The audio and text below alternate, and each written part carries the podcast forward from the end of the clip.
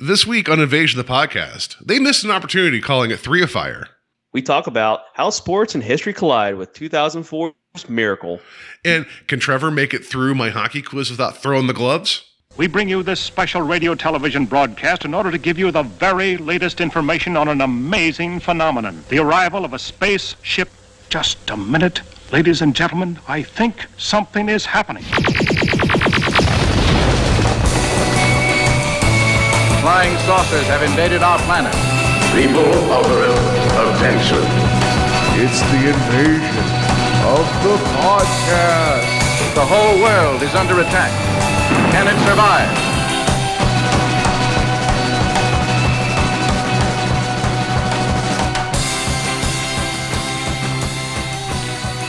And welcome to Invasion of the Podcast, where we try to take over the world one listener at a time. My name is Paul, and I am joined by very special guest, Trevor of the Theater of War podcast. Welcome, sir, to the show.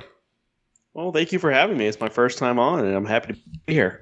Yeah, so like I, I you know, I was I was graciously, you know, like you let me onto your show um, to talk about uh, the Civil War, and now we're going to be talking about a different kind of war um, with hockey, where it's a little bit more civil. Maybe I mean, there's le- there's um, not as many limbs being taken off. I don't think. Some may call it a Cold War. Yeah, there we go. Uh, in I'm two a dad. ways. It's got to be a dad joke. Sorry. It's that yeah, that's that's fine. Like I'm I am not a dad, but I have no problem with making really bad jokes. Welcome welcome to the show. But um, before we get into we're going to be talking about the film from 2004 Miracle, which is about talking about the 1980 um, hockey game between the the US Olympic team, the Soviet team, uh, what they call the Miracle on Ice. Um, letting people know you can watch this on um, Disney Plus. Um, it's easily available. It's a wonderful film. We'll get into this. We're going to talk more. We're going to talk about the movie itself, of course, but like I think it'd be interesting to talk a little bit about like the the stuff around it too, which I thought was a wonderful overlap because you do the Theater of War podcast where I want you to talk about your show, but I'd like this seems like this is a good confluence of both of our shows. So tell everybody about your show and what it is.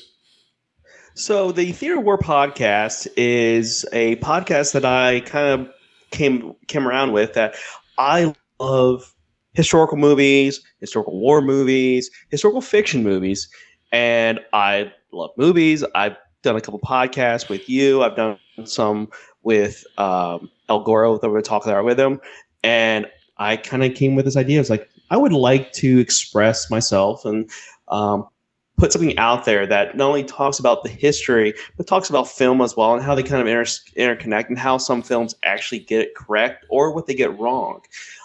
Um, I am not a historian, first and foremost. I am not a guy like Dan Carlin. I'm not like some of these guys out there. I am a barely high school graduate who enlisted in the Marines, but I've always loved history and I've always had a really deep affection towards movies, especially like military movies growing up because my grandfather was uh, was a veteran and kind of got me into these into these movies. Um, and it's something that always stuck with me. It's like, well, I'm not not doing anything. I kind of want to create something. And you know, you and uh, El Goro was so gracious as to help me kind of guide my like get help me get through the waters of creating a podcast. Like, what does it, what do I need to create a podcast?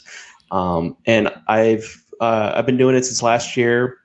I got about uh, I think I have like nine episodes up, just because it takes me a little while to go through. I want to make sure my my research is correct and I'm um, analyzing the history and the movie correctly, and just kind of getting my thoughts. I was just really just me by myself speaking into a microphone. So I want to, so I have to kind of create a script for myself and make sure that everything I'm putting out there is at least somewhat correct. And I mean, I have no problem with people telling me that I got something wrong. Um, but it's something that I really enjoy doing, and I'm currently working on um, Lawrence of Arabia because I've actually never seen that movie. Neither have I. kind of a- yeah. I get, okay. it it must be it's like a cinema sin sort of thing, like a historical sin. Like I've never seen it. I just never sat down and watched it. And I was like, you know what? I think I want to tackle that and kind of go into Lawrence of Arabia and the Sykes-Picot Agreement and his involvement in like because obviously that movie was kind of like the golden age of cinema when a lot of like the big Mhm. spectacle cinema happened. And you know, Peter O'Toole kind of was like the height of his power, and then you have uh, Obi Wan Kenobi in brownface. So there's that. o- Obi Brown Kenobi. That's you know. uh, Obi-Wan Kenobi. the the brown side of the force. Oh geez, yeah. Um, Yeah. Uh, so that's kind of like a little rundown to me. I mean, I'm on uh, obviously all the the kind of major platforms like iTunes and Spotify and stuff, and um, I'm definitely kind of getting through it. And you were my first guest to come on, and we did talk about the the movie Gettysburg, which I think we almost got about three quarters of the way through it in terms of running uh, recording time. I I am I am I am a bull in a china shop, uh, so I do apologize for all of that. But it was a wonderful conversation. Uh, my hats off to you for you doing the you know, the the yeoman's work of doing a show by yourself. I am I am too much of a coward to try to do something by myself. Um, so like I respect that. I respect the hell out of it. But also like your family in general, from what I've been able to gather, you- have a very like large military background in your entire family. That's correct. Uh, it is. I'm Okay. actually the first Marine in my family. My family comes from an Army, uh, Navy, and Air Force background, uh, and they it dates back to the um, Civil War. Okay. So Um, they, the the Irish side of my family that came over uh, did fight for the North. Well, but that's good to know because I mean, who who knows? Like, meaning like like uh, we talked during the Civil War, like during the um, the Gettysburg episode, like about my my uh, hometown's history, and it was problematic. But uh, Yeah. like who knows? I just I have like, if if someone told me that my my family was just a bunch of lazy horse thieves from the South, I'd be like, yeah, that tracks. But um, yeah, um, no, it's just um. So here's here's it's an odd question, but it's one I'm just curious about. Like, do you think because of you said that your grandfather was into war films as well, and like your family does have um, this large history of serving, do you think it's easier um, to be able to broach these topics within your family because there is there's this like uh, there there's a topic that can be talked about nece- like versus like one's own experiences because I'm sure every one of you in terms of your service have um, dealt with things that like you know you had to process and maybe others can't also understand. Does that make? Like, is it easier to talk out in the open about like, well, that movie didn't get this right versus like, let me tell you about the time that you know uh, my entire uh, existence was questioned and I thought I was going to just just I can't come back from this. You know what I mean? Like, yeah, I, I think so. In terms of like what era, like for instance, take a movie like a piece of garbage like Hurt Locker. I look at that and like that is complete trash. That never made sense. That would never happen. Um, but then you look at a movie similar like Jarhead, for instance, and um, or uh, The Outpost. Not great. The Outpost, ha- which it's a fantastic film. It's on. It's though it does take place in um, uh, Afghanistan. You look at something like Jarhead, where yeah, you're sitting around, you're doing nothing, you're just fighting the boredom the entire time, and Mhm. Marines will be Marines and do s- idiotic things to pass the time. Or Generation Kill. A lot of those kind of conversations that they had, I've had those conversations. I've met those kind of people. Um, granted, I wasn't in the same exact situation because that was the invasion of Fallujah, and that was a recon uh, re- recon unit. But I have been involved in those kind of situations or met those kind of people, like incompetent officers, Mhm. um, which is kind of you know it's kind of part of the course for the most part. Is, Um, is the term incompetent term- officer an oxymoron? I'm kidding. I don't know what that. I'm just I'm making. Uh, it's more like military intelligence. competent o- competent officer that's the oxymoron um but when it looks when, when i look at movies that involve things like world war one and world war two um granted i wasn't storming the trenches of uh, verdun or you know invasion of, of normandy but i can still appreciate what these soldiers marines sailors might have gone through in terms of because i think nowadays you see a lot more um, movies that are kind of focused more on the on the human aspect on like what these guys mentally have been put through not so much like john wayne strutting himself across uh, sands of iwo jima um, even though that guy never served I was or going to did say anything the, the famous importance in life. military server uh, John Wayne. You know exactly or like uh it, we were soldiers or hamburger hill like i watch those movies i'm like well that's that hits me more than green berets or something like along the or pl- even platoon like i watch platoon it's like it's a fun it's i say fun there's nothing fun about platoon but i watch that it's like none of that really tracks Mhm. but it's an enjoyable film regardless but like that doesn't really capture the um, what it was like to be a grunt on the ground in Vietnam. It's just more of Hollywood's interpretation of what it was like to be a grunt on the ground. Same thing with Gotcha. like Apocalypse Now, which is just uh, the the utter insanity of, Impo- of Apocalypse Now. Um, Okay, so I, at some point I would like to talk to you about Generation Kill because you recommended that to me, and I, I I've talked about like the last two episodes I think on this show about or checking it out. Uh, it was it was a hell of a thing to watch over the course of one day, which is what I did. Um, and I'd like to talk about it maybe on your show because I have questions about all of that. But yeah, it was a worthwhile watch. Like, just people should check it out. It's all it's on Max, and you can get through it in a day, or I mean, or not. Like maybe spread it out. I don't know. It's a lot to take in. You know. Um, yeah. Depends how many uh, conversations you want to have between grunts. Yeah, yeah. um, how much? How much acapella? Actually, I'm kidding. I'll, I'll save those questions for, for later. about uh, like, but no, I just I was all like, I'm always Would you want curious. to see a, a baby face uh, Skarsgård? Yes. Oh, I yeah. I kept like I'm like I know him. I'm like oh, it is a Skarsgård. Yeah. It just it was uh yeah. It's it's a hell of a thing. People should check that out. But yeah, it was just like I these are always things I like. Like Steve always would say to me like he's like you're like you know he's like I always keep finding like new layers to you like when we talk. It's like so I'm always constantly fascinated by your you know your serve you know the time you did and the things you did and your background. And so I'm always want to kind of peel that onion at some point. Okay. Um, you know, and Yeah, you seem very open to that. So I, I do appreciate that. So, pe- So yeah. the the reason behind that is when I came back from my first deployment, um, my mom who did she'd spent about twenty or so years dealing with uh, troubled youth, people getting addiction issues. She did.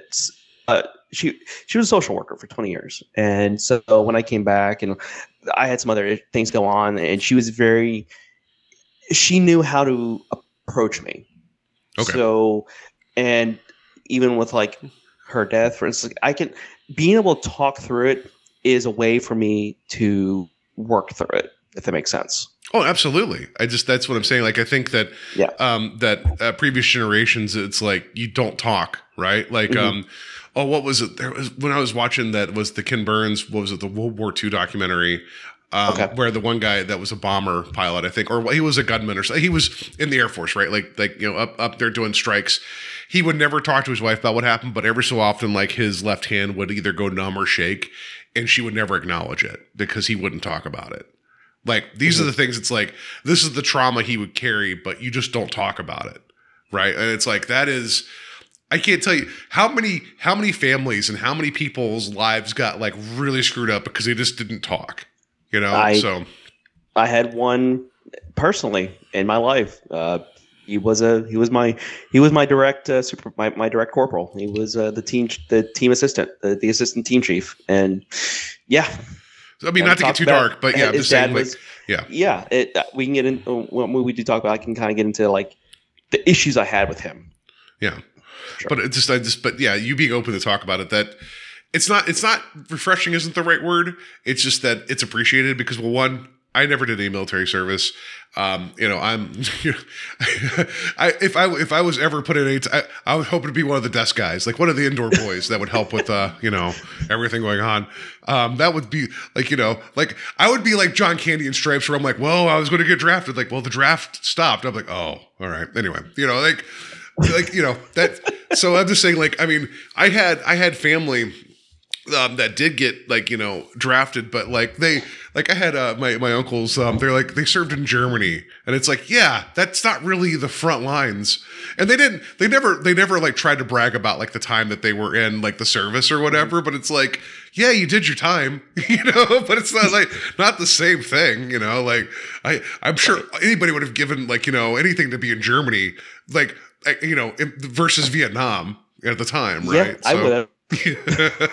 right so so it isn't like my i don't like you know i don't it's not like i don't have family that didn't do things but not nearly there there's no like you know i don't i don't recall any of my family actually doing like any like you know frontline service you know but that's okay i mean i get it everybody serves in their own way mm, but Th- that's fine. Like yeah. I don't, I don't begrudge anybody. I don't treat anybody differently than like, hey, if you didn't serve, you didn't serve. If you, if you, if it wasn't your thing, that's fine. Like I don't, yeah I don't like look down. I'm, I'm not one of those sigma alpha bro that bro dudes. That's like, ah, you gotta, you gotta serve in the military and you gotta do jujitsu and you gotta write a crappy book and be a really horrible motivational speaker and start a coffee company and a t-shirt company and this, this, and that. It's like, no, I, I look, I did it because I've always wanted to do it. That was my like that. I joined them. I didn't plan on joining the Marines. I was I wanted to go in the Air Force, but then I realized I had to wear glasses, and that was shot down very quickly. And they're like, "Hey, do you want to join the Marines?" Yeah, sure. And that was that. Yeah. Like my brother and sister went to college, and I went to Iraq. I I mean, a different, a different theater of education, a different, you know, different, different situation, right? And I yeah. wouldn't, and I wouldn't train, change it for the Yeah. world. Well, I mean, yeah, that, that, that's fair. It's just, I mean, I, I, my only frustration with military service in terms of like, you know, this is not. Well, welcome to the show in which Steve and I have been called liberal pussies, by the way. So welcome to that. Jeez. Um, because Well, it was, you- it, it was the episode. you know my, my personal politics. I'm, I might. I, I know, I know, I know. Like we don't agree on everything but at the same time, we could have. I, we're human beings. People, people should have rights. You know, like it just. I know that we've talked, but I'm just saying it was the episode where we talked about the dark side of the ring, about the plane ride from hell, and it was Mm-hmm. where Ric Flair was like trying to get the stewardess to put her hand on his dick, and it's like, yeah, don't do that. Somehow we were Yeah, called that's like, don't do. Yeah, I don't know what. Like, just anyway. Um, sense. what what I'm frustrated with is that I come from a state that has doesn't have many uh, economic opportunities and has been screwed over multiple times by the powers that be. And one of the ways out is the GI Bill, which is fine. Mhm. They go go to college, do that. But it frustrates me that it's like these people that don't have opportunities. It's easy to ship them over to fight, you know, wars, but not give them opportunities at home.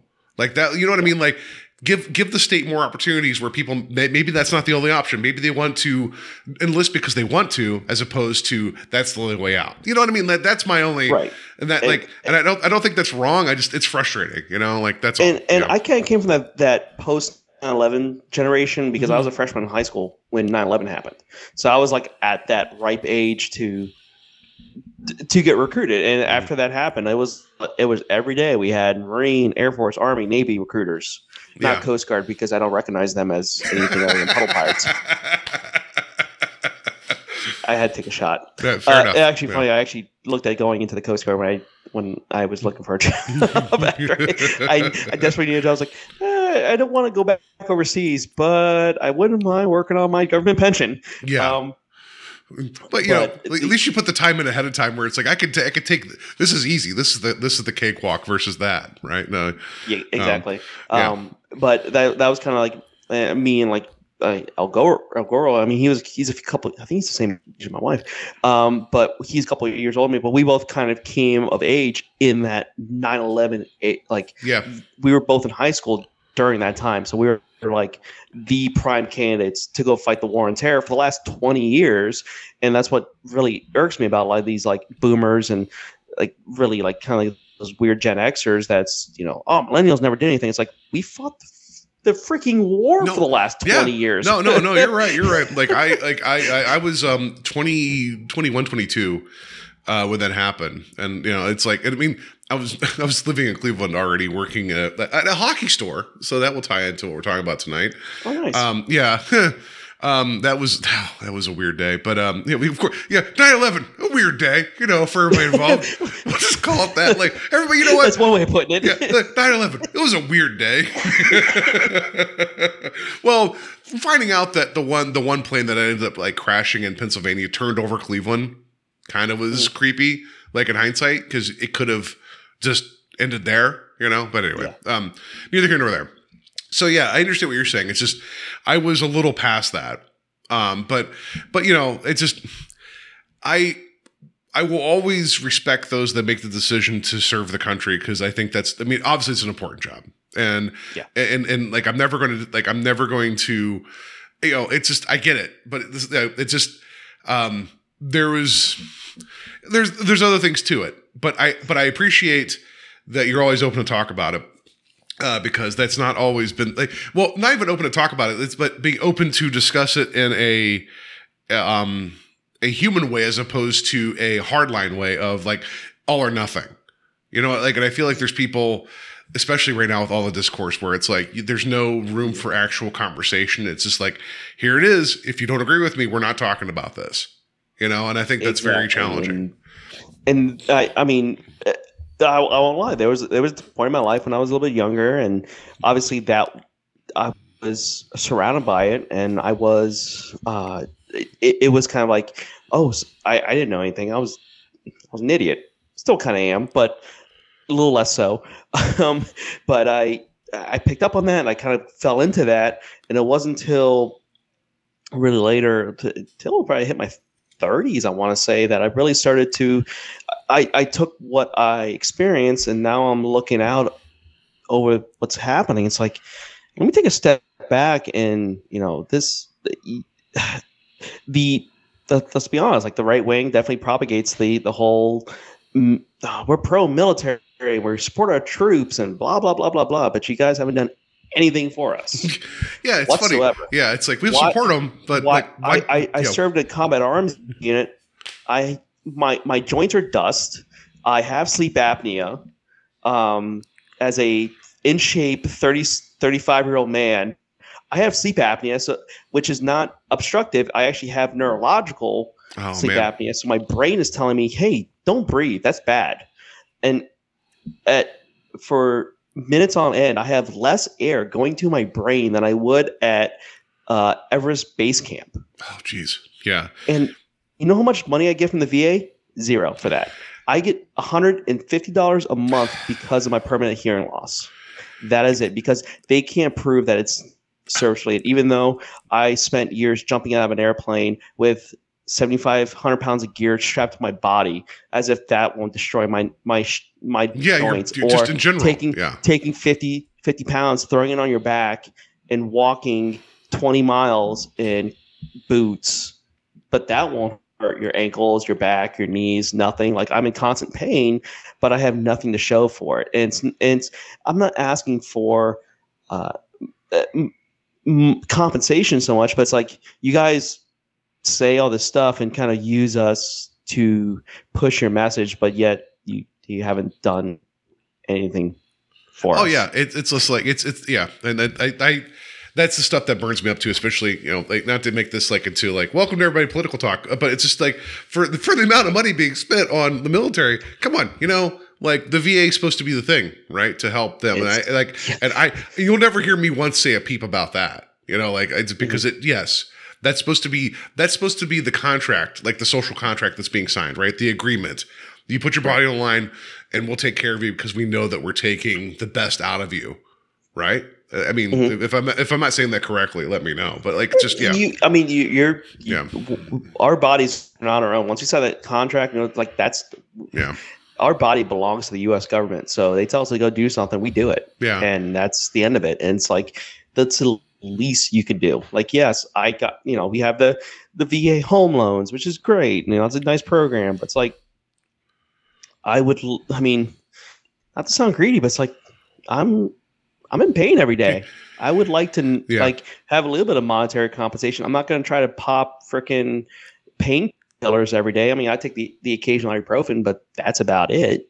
I it's it's just this we're like the island of misfit toys, like broken toys. Like they don't want to when they're done with us, they kind of put and this is kind of like that weirdo like libertarian kind of side of me kind of coming out. It's like the government really doesn't care about us. No, I don't think it's. I don't think it's libertarian at all. I think that's very evident with the way that that happens in terms of like being chewed up and spit out. Like my my my mom, um, she um had a lot of pen pals like uh, during uh, Vietnam, and there's a whole lot of them that never wrote back after a while. But she had some friends that um that were exposed to Agent Orange, and they ended up having complications later. And it's like n- nobody cared, you know. And it's like No. that's yeah, it's a hell of a thing. And so yeah, it's really better veterans supporting veterans because when I so here's a little funny story about it. I was a full patch member in a motorcycle club. Um, it was a veteran motorcycle club, but we weren't like you know Sons of Anarchy idiots or none of that crap. Crap, but I was a full patch member, and we were a veterans motorcycle club. And one of our things that we did every year was an Agent Orange fundraiser. So we'd go to the local VFW and you know cook burgers and fries and ribs and all this kind of stuff, and raise money for Vietnam veterans that have Agent Orange illnesses. Mhm. And you know, we'd raise a couple thousand dollars. It it was a good thing to do. And like it's like, well, if the people that sent us to go do this stuff isn't going to support us, we're going to support ourselves. We're going to well, look after that's fair. ourselves. I mean, I completely yeah, like that's good, And right? it, granted, it's not enough. It's No, that's what I'm saying. obviously It's like- it's never enough. it, like the kindness of everybody else to care for others is important but the fact that we have to do that because the the powers that be won't says a lot about that system, right? So anyway, um, that's very like, I didn't didn't mean to get too far out of the weeds there, but again, um, if if we could ever talk about um, just the overall all arc of Generation Kill and uh, also mirroring with your your service and like the the Yeah. the overlap, I would I would love to do that. Like I think that'd be more appropriate for your Sure. show um, than, than Yeah, this I- one. Yeah, probably. Yeah. I mean, I haven't I haven't covered a series yet, but definitely that'd be pretty cool to do. Yeah, Sure. Um, because I like I said, I just recently watched that. And it was one of those things. It's like, um, I, I I would never be able to get my wife to watch anything like that. But I'm just like I'm just sitting there. I'm like I got to talk to somebody about this. Like just, you know like. so so yeah, it's just like because she doesn't want to watch depressing things, and I'm like I'm not like. uh, It, It's it's a challenge. No, no, no. I'm saying it's a challenging watch. But that's what I'm saying. Like is it's not like it's not it's not a comfort food it- thing. You know, like and that's why I had to warn you, especially about like people who are.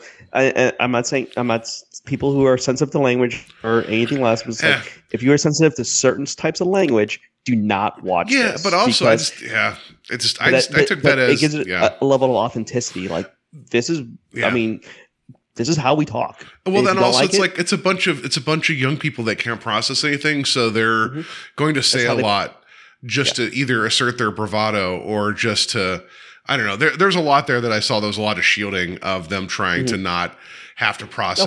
100%. Yeah, so we'll, 100%. we could talk about that another time. But um, so Yeah, yeah, no. But anyway, check out Theater War podcast. Um, well, we'll we'll push it again at the end. I again, you do like you do the Lord's work with that, and I appreciate that. And um, you know, uh, a stronger person than me in terms like physically. Uh, everything, everything.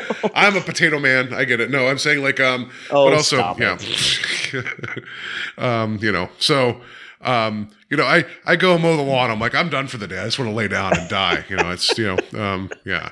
So, uh, but yeah, uh, everybody go check that out. We had, like I said, we had a fun talk about Gettysburg. But before we get into the news, which is one story, I'm going to ask you if you dug in anything recently. Just just watching. I don't know if you saw anything that you want to talk about briefly. I have a couple things real quick before we get to the news. Um. Well, I did. I since I've st- I read Blood Meridian by Cormac McCarthy, which is just an uplifting, feel good story about the Wild West, and you know, i if you ever read The Road or understand his work, you understand where I'm going from. Um. So I started going back into this deep dive of really dark westerns because the the frilly kind of flamboyant I don't say flamboyant, but like the feel good westerns of John Wayne, all these kind of like I'm a good guy coming to town wearing white. It's like I don't want to watch that. That has that shows no interest to me. The Wild West was awful. People died of drinking water. Like Yeah. I want to see what it's like. I want to be able to s- smell these people through the TV if that makes sense. like so I started rewatching Deadwood. I rewatched. Uh, I started rewatching Hell on Wheels because Anson Mount is amazing. He was great So- as Captain Pike. Yes. So I watched the first season of Hell on Wheels, um, and I got frustrated because if I recall, and you can correct me, there's a bit because there's supposed to be a photo of people he's trying to find, right? Yeah. But there was something about like the way that the photo was like scratched out or edited. Like it was like I'm like this is bullshit. I, I got really frustrated, and I didn't go on. bad.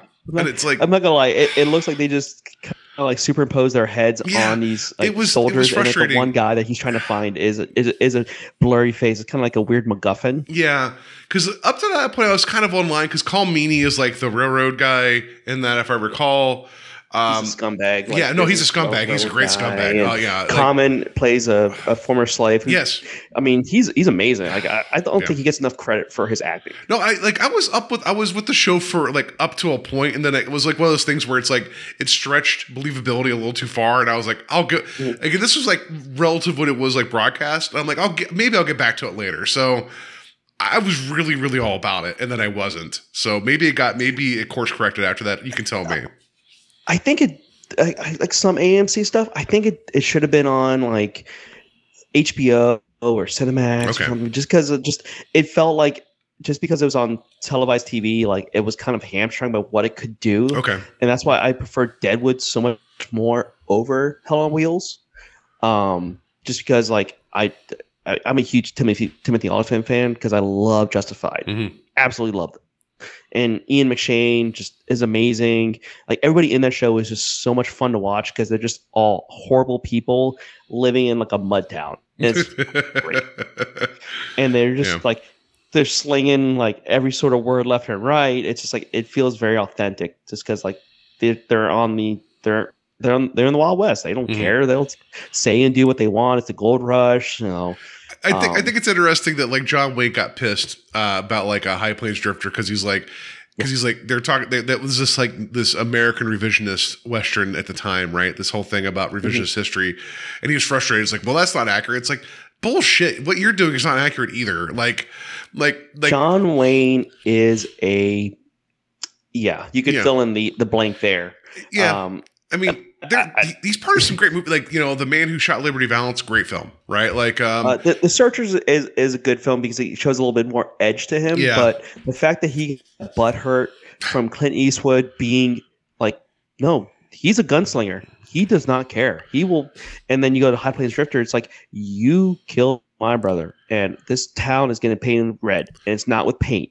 Or, like- or his brother or himself, we don't know. Like, I, I love. and then you have yeah. Outlaw Josey Wales. It's like yes, yeah, you, Yeah. done messed up or Unforgiven, where yes, Unforgiven's probably his like I think it's his best film, like directing, acting like that. I love that movie from start to end. yeah, it's so good. I mean, Gene Hackman is incredible in it. Morgan Freeman's incredible. Like, but that's what I want to see. I Yeah. want to see that kind of western. Even Shane, like I love Shane, I, and just, I have a problem with Shane just because the kid actor. I just, I just that kid actor is so frustrating in that movie. But Jack Palance, even though he can't get off a horse, and they had to film him in reverse, literally because he couldn't get off the horse. If you watch that sequence, it's him Okay. getting on the horse. They just reverse the film, and it is the most awkward thing because he couldn't get off a horse. Um, I, it's been a minute since we watched it, but now I'm going to. Just- yeah, no, but he is a bastard in that film. You know, like yeah, um, no, I. But like, Jack Palance yeah. is like just even regardless of what he does, he's just a bastard. Even in Tango and Cash. Uh, there's a film that he's in called The Mercenary, if I recall, where he is um, like the bad guy in that. There's a bit where he's sitting in a bed smoking a joint with a falcon named Marsha. That's his perch at the end of his bed. And That's it's called life goals. Yeah, that's life goals, right? Because it's also, I think um, Franco Nero's in that um, as well. It's it's Oh, um That's awesome. it's a fun film, but like just you just Even see Jack Django, Palance. like yeah, like Django Unchained and Hateful Eight, like Mhm. that's what I want. Like I, lo- I love the hate. I, I prefer Hateful Eight over Django Unchained only because I love the actors in it. Because it's just there's the tension is there. yes. And give me Kurt Russell in a western, and I'm happy. I just love mean, that, that Tarantino was like, I'm gonna remake the thing, but I'm gonna make it a western. I'm like, good, good on you, buddy, because it's like, and less body horror. well, but that also he's using shot in the he uses um, Morricone's score from the thing in that too. Um, he he recycles parts of that. Um, Okay. and it's like, and then he brings Morricone in to actually write, um, you know, some of the new music for that. Um, so you got Kurt Russell like in an isolated winter area. Nobody trusts each other. You have the thing score. It's like it bleeds that film, and I I love the Hateful Eight. I love Django Unchained too because it's like it goes more. Um, it it like It's he camp.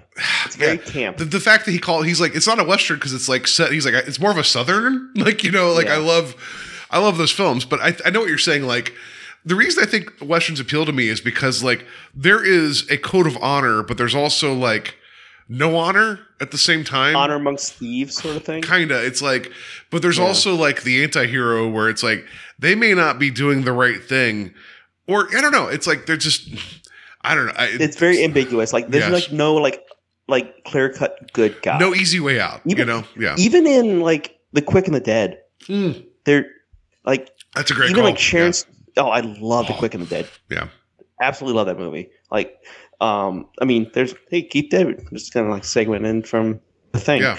Um, but like Gene Hackman's great in it, Sharon Stone's great in it, like everybody's just great. The Sam Raimi's like this the way he films it is great. Like the little like weird bullet time at the end. yeah Leonardo DiCaprio getting shot is never gonna get old. Um, that's really Yeah. odd.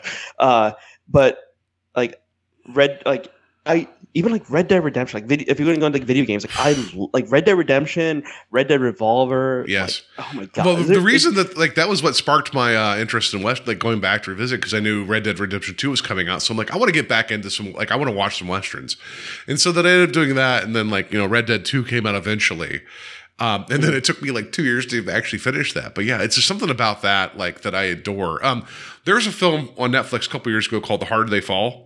I don't know if you've checked that out. You should check it out. It's um, I haven't. it's an all black cast. Um, and, Okay. and they they liberally use a lot of historical figures, but I don't care because it's like they're all presented as like badasses. And then if Mm-hmm. you actually like, they were all badasses anyway. But the way that the movie, it, it's the movie isn't historically accurate, but it's more of um like a vibe. Uh, it's so cool. Like uh, Idris Elba's in it as well. Um, I, okay, Oh. I, I'm familiar. I, yeah, I remember seeing it like yeah, yeah. like uh advertised. It's Um, so good, have and you- it- it's a modern have soundtrack. the- but yeah, go ahead. Oh, sorry. Have you No, watched the remake of uh, the Magnificent Seven? I I've not. I need to. I know. It's not bad. Okay. It's charming because, Okay. like, I mean, Denzel Washington, Uh, he's just amazing in everything he does. Chris Pratt is really good and he kind of plays that wild card Steve McQueen kind of character. Okay. You have Vincent D'Onofrio just spouting nonsense. You have Ethan Hawke, who's just always a player. Like, it's it's a pretty stat cast. I need to like get to it. I, I Magnificent hadn't. was. Yeah, just just like I, I think the Or three ten to Tom Yuma. Horn. I Yeah. have you ever, ever seen that? The Steve McQueen's last movie, Tom Horn. No, I've not seen that. it's it's not bad. It's Hmm. not great. It's not his best, obviously, but it's very much like it's very uh, dour. It's like it ends on a low note. It's very. It, it's not, and I'm, it's it's kind of a future episode because what happened with Tom Horn and like him. I don't know if you're familiar with the character of Tom Horn. Uh, he was a he was a gunslinger, but he got he kind of got framed for murder, and he was and he was executed. But he was a it, there's a lot of like ambiguity. It's like was he guilty? Was he not Hmm. guilty? Uh, um, and he was just kind of like a lone like gunman, basically. Gotcha. It's No. Pretty cool. Okay. And it's definitely like Steve, and Steve McQueen's last movie, so it's like I'm, I'm a Steve McQueen fanboy. Um, No, like that. I that- that- thank you one. for recommending that. So yeah, so um, but I'm glad you're getting into more westerns. I, I need to get to. I need to go back to that well too. I've I, it's been a while since I've dug in some more. Um, yeah, I think I think I, I jumped into to some Lee Van Cleef, and I think I've only seen one of the original Django with Franco Nero. Well, so okay, so that that gets a little weird because he did that one, and then like a thousand movies got titled with him because if he was Mm-hmm. acting in it, they just put the word Django in later for international release. He only made one official Ah, okay. sequel, and it was in the '80s, and I'm not seeing it. Um, But everything else was just like there's the film that I own. It's called uh, was it um was it uh Django Kill If You Live Shoot. He's not in it. It's like Thomas Milian. Um, and it's it's um, very close to like a gothic like horror western because there's a I think if I recall that that movie there is dynamite strapped to a horse and explodes as like a way to distract people and then somebody gets coated in molten gold like it is a very weird movie um yeah so if you go down the Django hole you're gonna find a lot of not him there Okay. Have you? Uh, when was the last time you saw Maverick? oh I don't I've never seen the like just I hadn't seen it like it just You've never seen? No, I need, I need Gibson? to. Yeah. I, Oh, I, it's so fun. It's it's a lot of fun, yeah. especially uh, considering that he's playing the new Maverick and um, You got James Garner in there too. Yeah. Like, I, Jake- I, yeah, yeah, yeah. he- he's he jumps. It's it's it's just a lot of fun, and there's like a little there's a funny moment in it. It takes about five seconds, and you will go. I know that. I know That's that funny. theme." No, I need to. I just, it was one of those, I, at the Yeah. time when it came out, it wasn't on my radar, you know? So I like, so yeah. But yeah. Anyway, like, as much as I always try to get Steve to watch Westerns, um, Westerns, people watch them. They're great, you know? So I'm glad that you're digging into the darker Westerns. Uh, we talked about that before we started recording.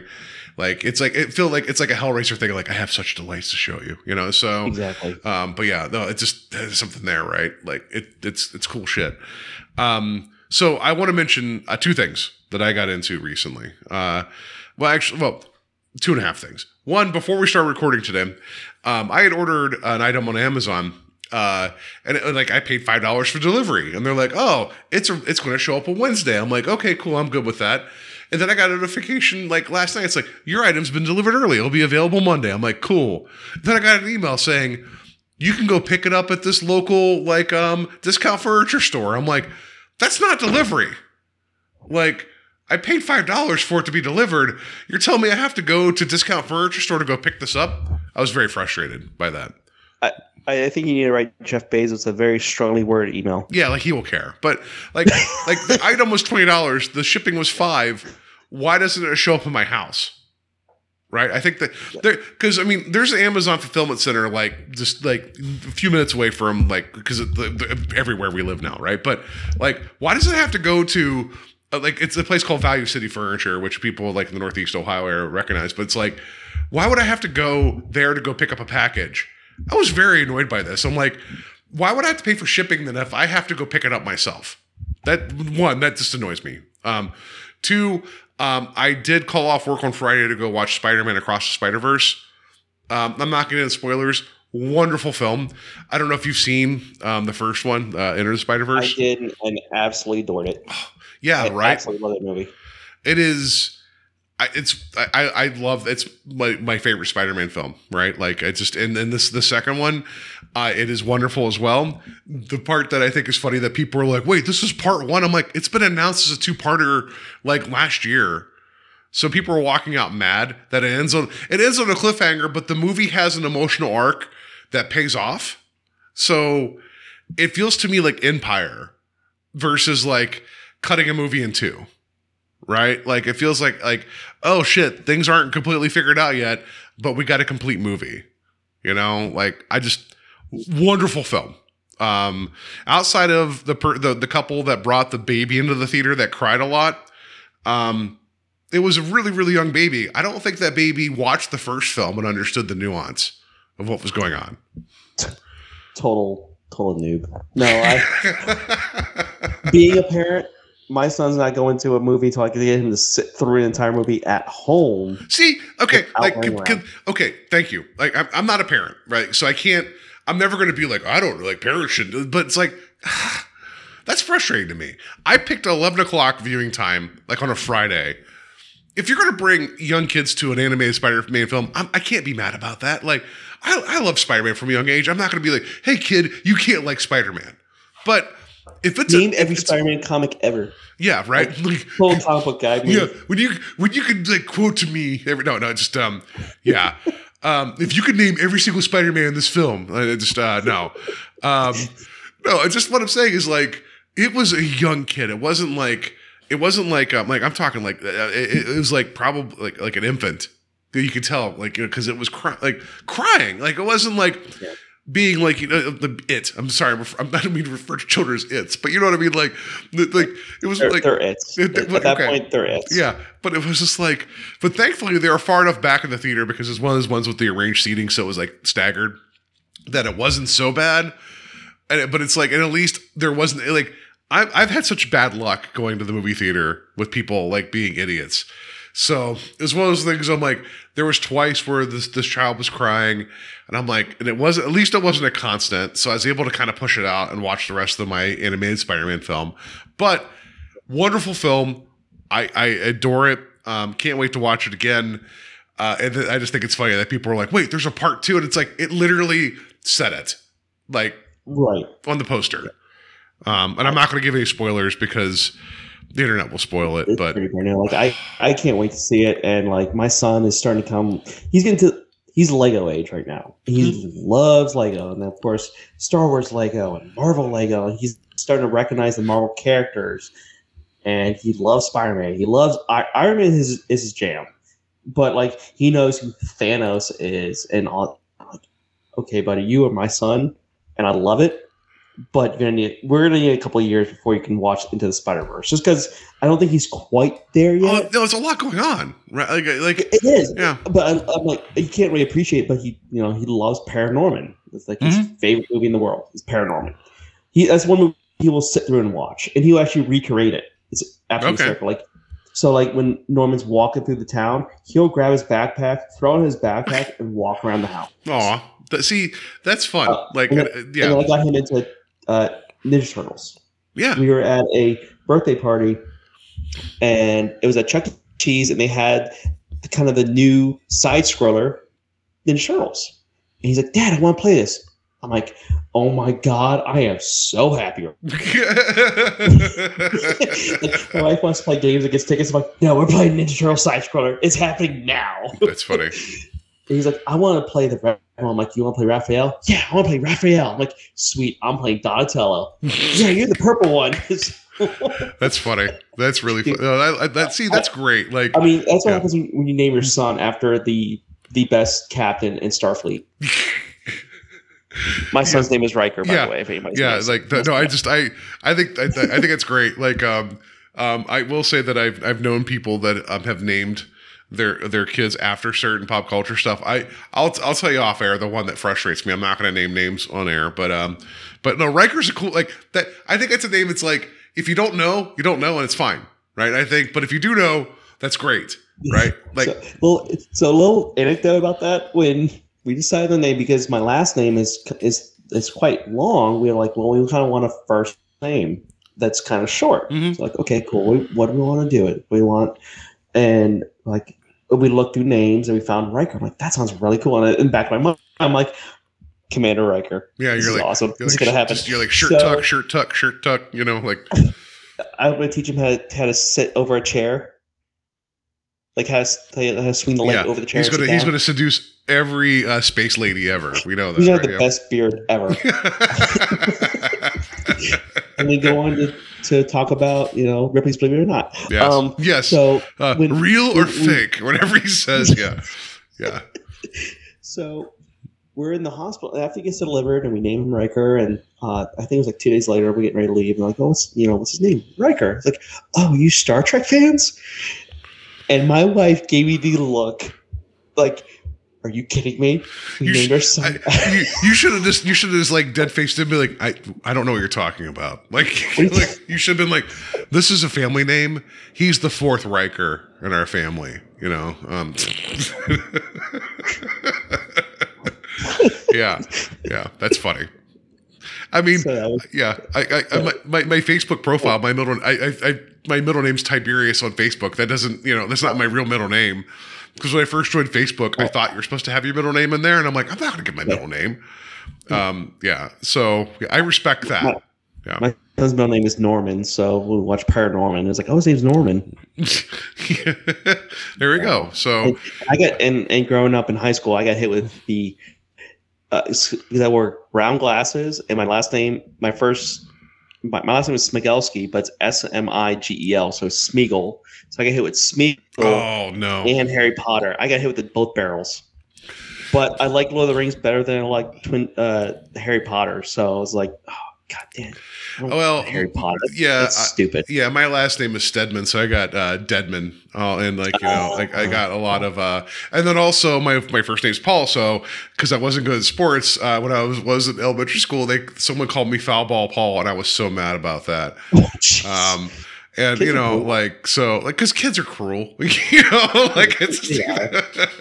we're all trolls. You know, we're all horrible people Yeah. we're kids. yeah. Um, I have a story about high school athletics. we- We'll, we'll get to, I think, when we talk about Miracle because I want to, I want to talk because I know you uh, do different sporting activities. So let, we're already 40, 40 some minutes in, um, and we talked about things. Um, yeah, um, let's let's just get to some news. We have one story for news, and then we'll talk about um, uh, we'll talk about Miracle. You ready for some news? Yeah. All right, here here's some news.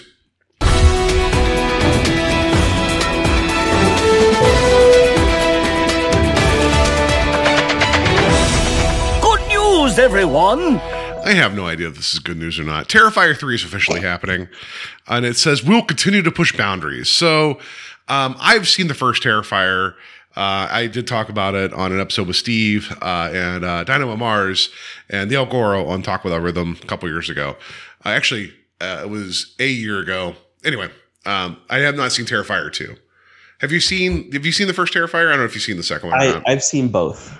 Okay, so Um, they're movies. they're moving. I, I, you know what? I will say I do appreciate the the uh, commitment to what these movies are. I will say that I do. Okay. I like the practical effects, the over the top exploitation kind of style of it. The grindhouse, like, and it's original. I, will- I'm like, you know what? I get that. Some of it's like you guys are just indulging yourselves a little too much. Um, yeah, that's kind of where I felt with the first film, where it's like, I'm not against I'm I'm not against uh, violence and gore in terms of like this.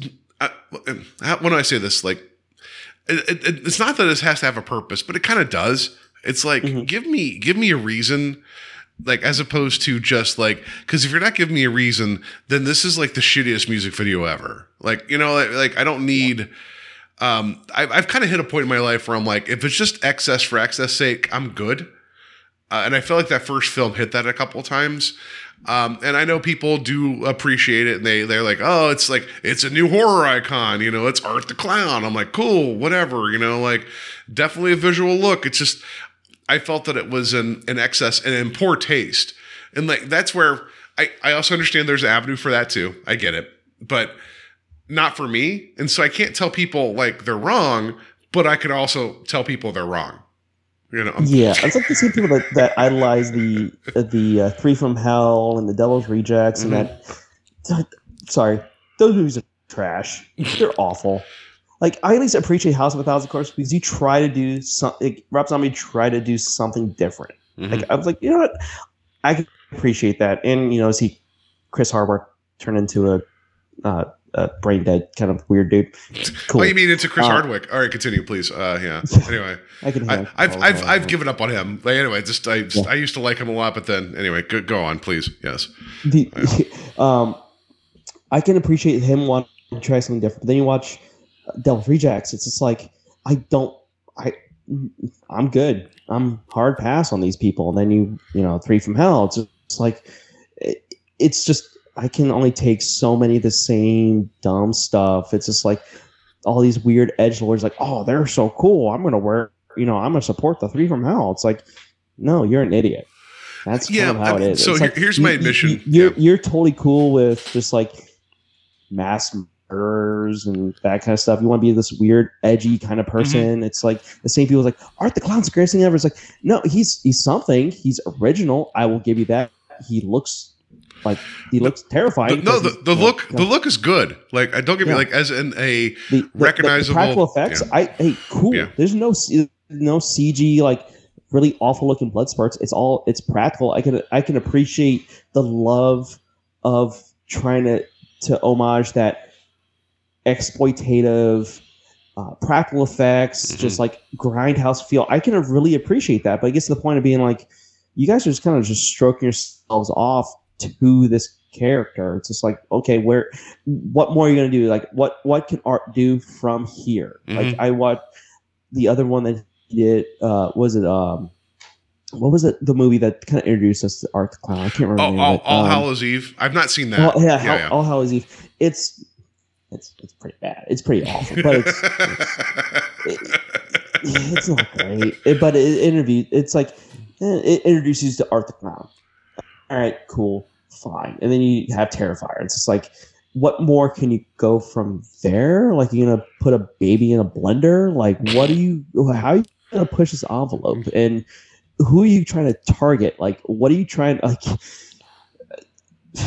are you just trying to go just a sick that make make someone gross out just for gross out? It, feels like it feels like the shittier version of the shock value that you get from the American Horror Story stuff, where Okay. it's like they're trying to be like, yeah, but what if we do this? And that's my opinion, and I don't really care for that. Um, like in terms of like you can do excessive over the top gore, like um, like the Dead Alive. I love that movie. Okay. It's so it's so Yeah, gross and weird, but fun. Like when you literally have somebody with a lawnmower going back and uh, forth across a room trying to kill all the zombies, and he keeps slipping and like we know we know we're on the joke. It's gross, right? Um, like you know the Evil Dead series. You know, it's like there there's like it, it's like you're in on it as opposed to being exploitive, right? Like it's just uh, there's a there's a line there, um, and I'd also even like, and it seems tame in comparison now. Most of the Saw movies I think are garbage because it's like Oh, you know it's like I always my my joke was always Saw was better when it was called Seven, um, you know because did it better. Um, yeah. but it's like it, like but then at the same time i'm a hypocrite because i love the friday 13th series and we always talk about our favorite kills but it's like i think there's a little bit difference there because also friday 13th i don't i mean maybe it's not the same thing maybe It- maybe it, doesn't seem as cruel. I think that's what it is. Like yeah kind of yeah like it just it just feels like it's just being mean for being mean's sake. Like whereas Friday the Thirteenth, it's like Jason is kind of just don't go to Crystal Lake. Yeah, I mean, it's also like I, I don't know. I think there's a certain amount. Of, like, I, guess, I guess, art clown's like the evolution of like we're cheering for the bad guy in a lot of ways. Yeah, but it which- just feels like it's not handled cor- like properly, or I should say, with I don't know. Like again, I, I'm coming at this with a negative uh, reaction to the first film. I will watch the second one. I've already made that commitment because I know I'm supposed to go back on talk without rhythm with the same four people talk about the second film. I'll Mm-hmm. get there. I think two hours and twenty minutes. It's like I'm sorry, you know, you're not um you're not making Oppenheimer. Calm down there, uh, Terrifier. yeah, exactly. You're you're you're a weird looking clown that it's splattered for. It's like It's I, like I, I I'm a gore. I like I do the 31 days of Halloween. I started Yes. doing a couple. Yeah, I, Yeah. that, yeah, you do I'm do that. fully- You're stronger than me because you actually like well. let's be honest, I watch most of the stuff at work. They fair enough. me to watch horror movies at work. So But- and also I'm not going to get into it, but like you know, you're you're uh, you've told me that your day job is a very unique location, and watching horror movies seems like you're just like you know doubling down on like what you're doing. I'm well. Every time I work, every time I work Christmas, I tell my wife, I'm like, I'm waiting for my John McClane moment. I will literally take my shoes off so I can have a John McClane moment. Like, "You're an idiot." Like, I know I am. yeah. Yes, I am. That's funny. I'm a child, yeah. but I, I just, I, I watch something like VF. Have you seen VFW? I'm not. I need to. Like I've heard nothing. I've heard that's uh, also a little like mean, but like there's a reason for that. You know, like uh, there's Yeah. a difference there. Like yeah. It is mean, but it's not like mean towards the person you're rooting for. it, for what from the conversation, I think you had that with Al Goro. It Yeah. felt it, it feels more reminiscent of like Assault on Precinct Thirteen than like, Exactly. you know, it's, it's a siege film. yeah. There, there's something there. I can Um, deal with that. Like I can, like I'm okay with that. Like, like recently I was on at the Devil's Ball talking about um eight millimeter, and um which I, that that film still I I, I think it's it, it carries like it's a very heavy film. Um, but we forever. yeah, well, you should revisit it. Like, even though we talked about the potential that some of the darker tones, maybe, maybe some of the circles they were trying to find, like when they were trying to find snuff films, maybe not have been as like maybe realistically portrayed. I agree that it probably was because this was right when the internet was a thing happening. So you'd have to go to these weird places to find this stuff. There's something there that that it's like if you're going to go look for a thing, you're going to find it and um and that, that but if you keep looking you're going to keep going more and more in these dark corners that is going to get very very specific and and if that's something that you want i can't i can't tell you to want that or not i guess what i'm frustrated with is that like if we're so thirsty for a new horror icon i would argue that we could do better you know that's all Yeah, it's it's fine for me like the the the one off like, but then you watch a movie like Barbarian or even like Malignant. Malignant was a lot of fun actually. I thought i, I was frustrated with it but i know a lot of people liked it i'm in the minority but It's- yes yeah It's so it's fun up until the uh, police I station it's like sequence the reveal of it. Like Mm-hmm. the mystery is great, the reveal sucks. I- Okay, well, you and I agree on that, but I know like we're in the minority. A lot of people enjoyed that, and that's fine. That's that's fine. It's different, but Yeah. you know what? I again, I, I appreciate the fact that they tried to do something different. Mhm. Like I always, I always appreciate the fact that it's not a remake. Like I'm, I'm not gonna like, oh my god, remakes. Sometimes the remakes are actually better. Look at True Grit. I say, I think that I think I, I will take your. I need to do that. Two of my favorite films of all time are updates, right? With The Thing and um, The Fly. So I Yeah. can't, I can't ever tell people to not take another crack at something. You know. So I get. Yeah, But yeah. the uh, idea of of trying something different and doing bring something to like you creating something, I will never like shoot that down. But Mm-hmm. it it was it was dumb. I'm fine with that. Barbarian was actually I was I saw. I need to watch that. like, I've heard. I've heard. I've heard that's solid. I need to get to that. It's I, it yeah. is very solid. I was like, what the hell is going on? Like, and then I watched it like, oh, this is not what the trailer expected me. to Mhm. But then you watch something like, uh, like I I am the the minor. I don't know if I'm in a minority, but I don't really care for Ari Aster's horror. Mhm. Um, I thought Midsommar was not good. I did not like it. Fair enough. I liked her. Yeah. I liked Hereditary. I mean, Grandson and stuff was like, that's kind of coincidental. It's just that's just like a plot device, or like Mhm. you had to do that just to make the move plot on. Fine. The act in it was great. I, I then anything to say about you know, bad things about the actor. Some of the writing was like, you, you had to do, you had to have something happen for this to happen. Like, fine. That's fine. I can I can turn my brain off of that. But like Midsommar, it's like uh, how can I feel bad for Florence Pugh and it's like I don't feel bad for her. Like, Okay. yeah, you're you, you're you're in a bad relationship. You sh- I'm not putting it all on her. I mean, obviously, like her boyfriend was a scumbag. He he was distant and everything else. But it's like, you know, it's hard. It's like it's hard for me to want to root for somebody who doesn't. And that's my own personal things. Like, it's hard for me to root for you when you don't have any sort of inner strength. Like you, you obviously have a lot of trauma and all this other stuff. Like you're dealing through that. I, I get that. But it's like her boyfriend was drugged. It was basically date raped, and mm-hmm. he's supposed to be the bad guy in this. Like he's not a good guy. I'm not saying that you know. Oh, mean, I'm not trying to pull that kind of weird Sigma BS, but it's like he wasn't a great guy, but he didn't. He wasn't. He was drugged. He was chemically drug. Like he was drugged to have sex with this girl that and you found out, and then you're just like, well, screw this guy. He's gonna die. It's like it was. It's just like. Mm, I no, don't I, I, I understand what you're saying. this, is, Like, I- for me. Yeah. But then I watched something like Apostle. I, I Yeah. love that film. I absolutely love Just I that yeah, film. I need a physical release of that because I know it's a Netflix original, but I need a Blu-ray of Apostle like now. it's like it's original. It's I love I like slow burn movies because I like to kind of get myself invested into the world Yeah. the characters.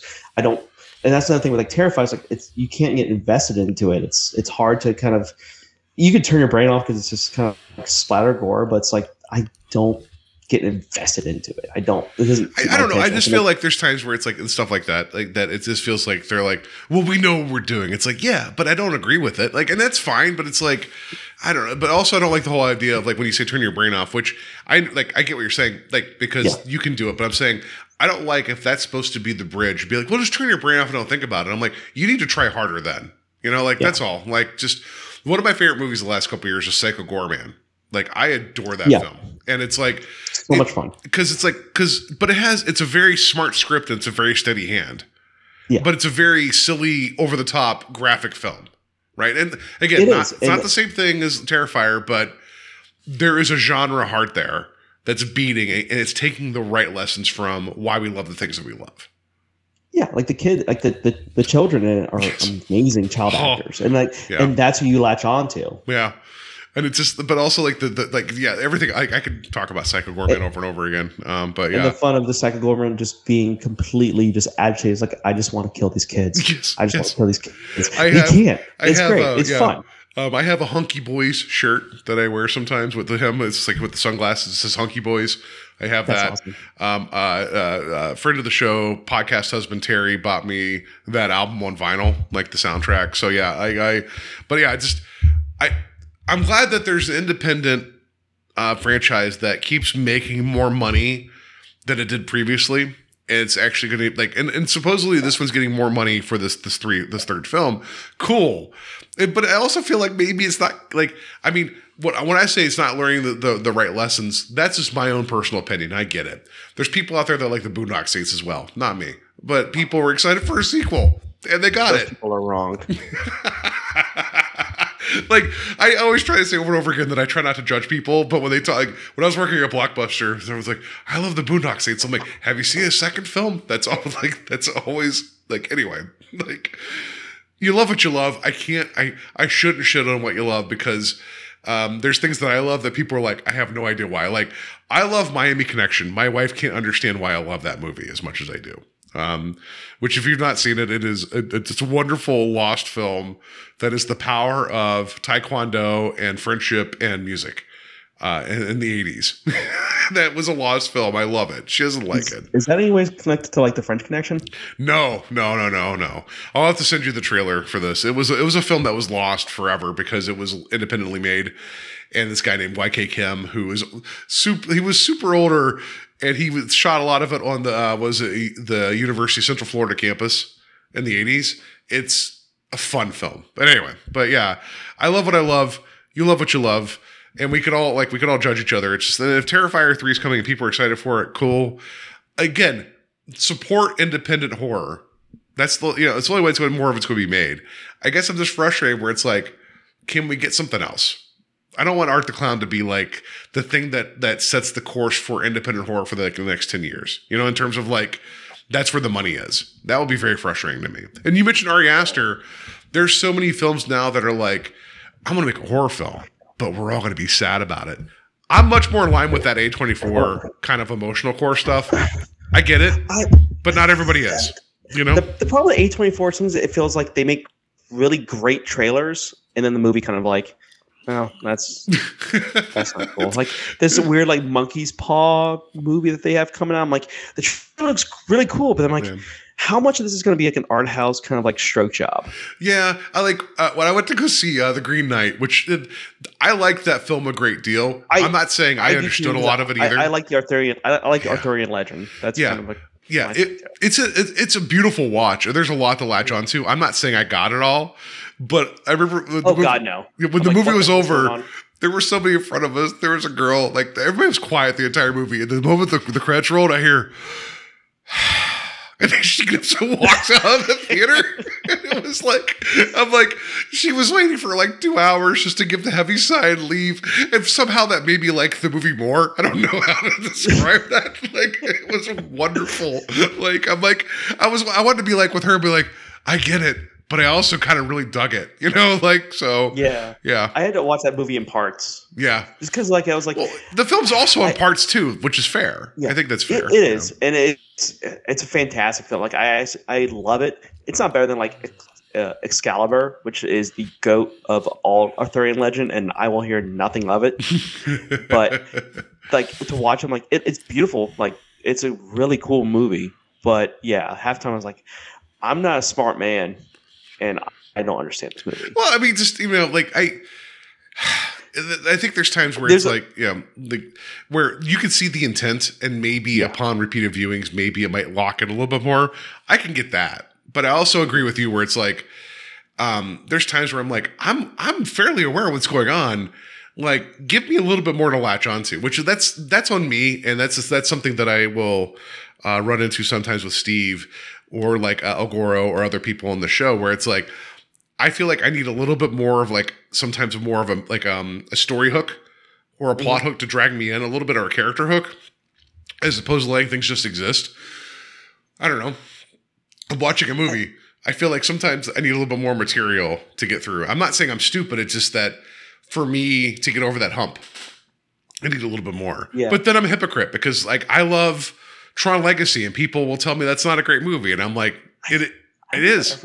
I think I've watched like a few minutes of it. I don't think I've actually actually sat down and watched it. Fair enough. But it's like if people tell me that's not a good movie, it's like, well, have you seen Tron? You know, like it's just you know Yeah.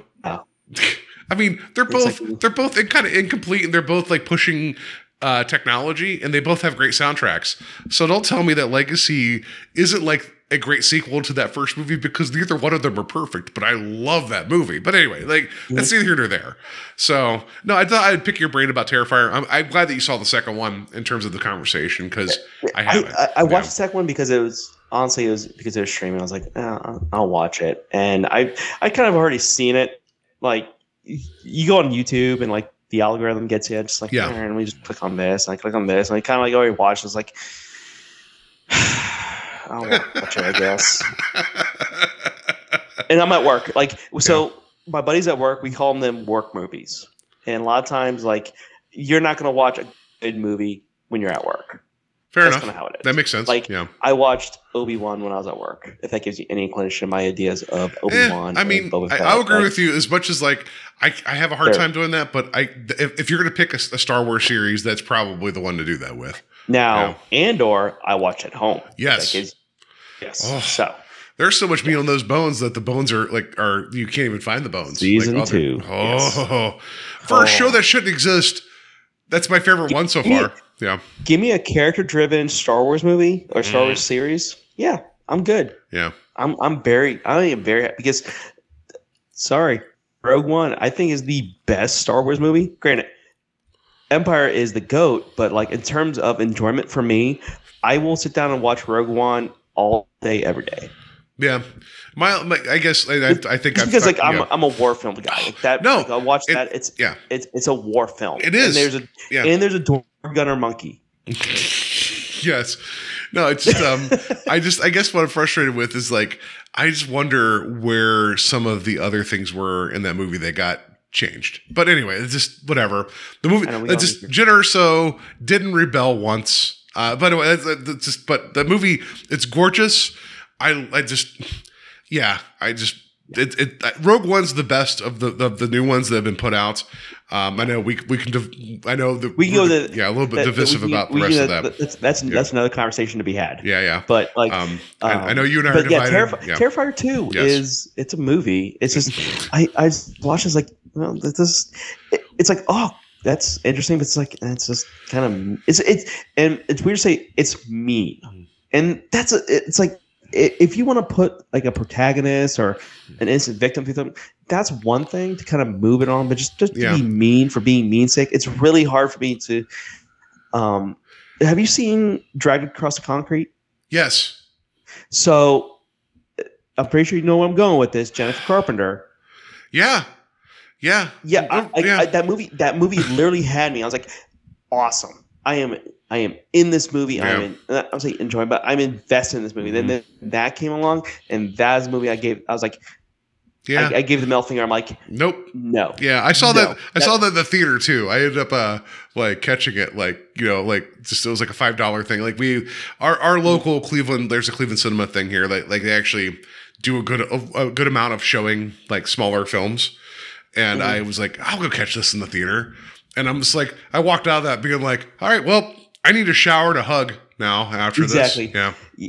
So like when movies are just like just mean for being mean sake, it's it's really it this it does take me out of it. Like Yeah. when it's when it, it if it's like affects the protagonist and it kind of moves it along, gives her her him or whoever reason or like okay, it it it adds to the movie, but when it's just mean for being mean sake, it's like, well, that's just kind of like Yeah, like like okay, so you you read the road. I saw the film when it was in the theater, and I mm. saw it in like the middle of like February, like the dark, dark February cold, like Lake Erie, just like gross gray, whatever, right? And we walked I, out of the I, I have no idea what you're talking about. I know, I know. 75 degrees. I know, but yeah, yeah, yeah. Just imagine, like, ima- yeah, it was like it was like the best time to watch the road, but the worst time to watch the road, right? Like, okay. um like like you could say that um like slate gray is the ohio state bird some i don't know it's just um it- it's just like, monochromatic is like but like some like i'm talking like february with that deep cold that happens like you know like in the northern part of the country where it's like it just is right like um and then going across like living near the lake and just everything's gray and this the salt on the roads all that right like watching the road and how like and walking out of the theater like the four of us were all like we were quiet just driving home radio is off. yeah because Like- it's just like because we couldn't feel feelings anymore you know and it's like but that was a very satisfying watch but it gutted you right like Yeah. i like um i'm trying like i just i don't know no like country for old men is another one like that. Yes. You know, it's like um it's just one of those things where it's like a sledgehammer and it's like purposely so and there's a reason for it. Um I don't like cruelty for cruelty's sake. Um but I don't I don't think The Road's a cruel film. It's a savage film. You know, like it is and No Country for Old Men is a savage film, but it's not being mean for mean's sake. It's it's like there is a purpose tor- for it. And so like so for me it's like with horror films, I just I don't know, man. Like there's there's a local convention that happens here every six months um, that we we attend. That there's tables that people have like independently made horror films, and a lot of it is like borderline snuff. And I'm like, I can't get behind that. I'm like, I'm good. It just seems like exploitative and mean. Like I'm I, I don't need it. I don't need it. I don't want to watch it. Like I'm good. I don't need it in my head. You know what the, the line from eight millimeter, like, you know, when you dance with the devil, um, you don't change the devil, the devil changes you. Like, I don't need that in my head. And like some of the gratuitous things that go on with these films, I'm like, I like, I don't know. Like I could like it's just I don't know. the I, I don't need an edge lord Yeah. stroke job. yeah it's just anyway so i know we talked about this a lot but like so um uh recent horror films that you watched anything that you want to recommend like i know you watch a lot um Uh, I barbarian. i need to I watch think that yeah. I, I, very very good. Yeah. Um, I don't know why, but I decided to watch. I guess Eli Roth has a uh, Legion of Exorcists like series on Max. Hmm. I watched that today. Okay. It is so freaking stupid, Hmm. but I'm here for it. Um, yeah, it's- Yeah. it, it- you know what I, I appreciate Eli Roth because you can definitely tell that he loves the horror genre. Granted, it's the is it quality? Not so much. I feel like could- I, feel like him and M Night. Shyamalan would hang out together and be like, "Hey, I got an idea." It's like, "Yeah, that's dumb. I got an idea too." He's like, "That's dumb too," and they'd high Yeah, five. like, Like, they would just high five. Where it's Um, like, and it's just like these like five or six like exorcist like quote unquote exorcists. You're just like you're just a scam artist. yeah, And they talk about like cursed in the like the first episode is like about cursed objects and it's, it's stupid, but it's like that. Remember the daytime like unsolved mystery supernatural, like spooky like documentaries they do like A and E and like the, the daytime crap. That's what it is, except with uh actual like uh they, okay, somebody actually put money towards it. yeah, I was watching today as, as I was, you know, folding mounds of clothes, my small fluffy dog sitting on the bed, and my wife comes in. She's like, "You're really watch?" She's like, "Yeah, it's stupid, but I'm here for it." Well, I found out recently, it was a couple weeks ago, that uh, Stormy Daniels is doing a ghost hunting series now, and I'm like, you know what? Um, Good on you. Good on her. Make your money. I don't care. You know what I mean? well, Like, at least it, it, at least it doesn't involve other things. Well, what? No, the whole thing. Like, she, no, she talked to Vice about like you know what happened, Yeah. where it's like her whole like career got derailed because of things. But it's like you know what?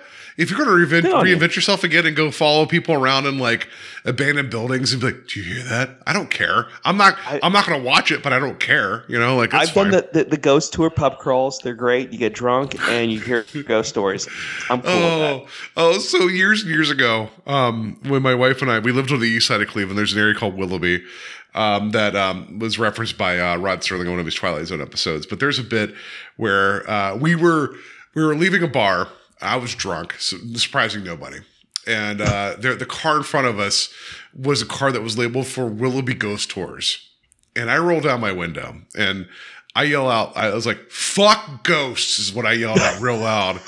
Um, and my wife's like, she, like, I, she was upset at the time, but in hindsight, she thought it was funny because I'm just yelling at this car. Like, I'm just yelling at this car.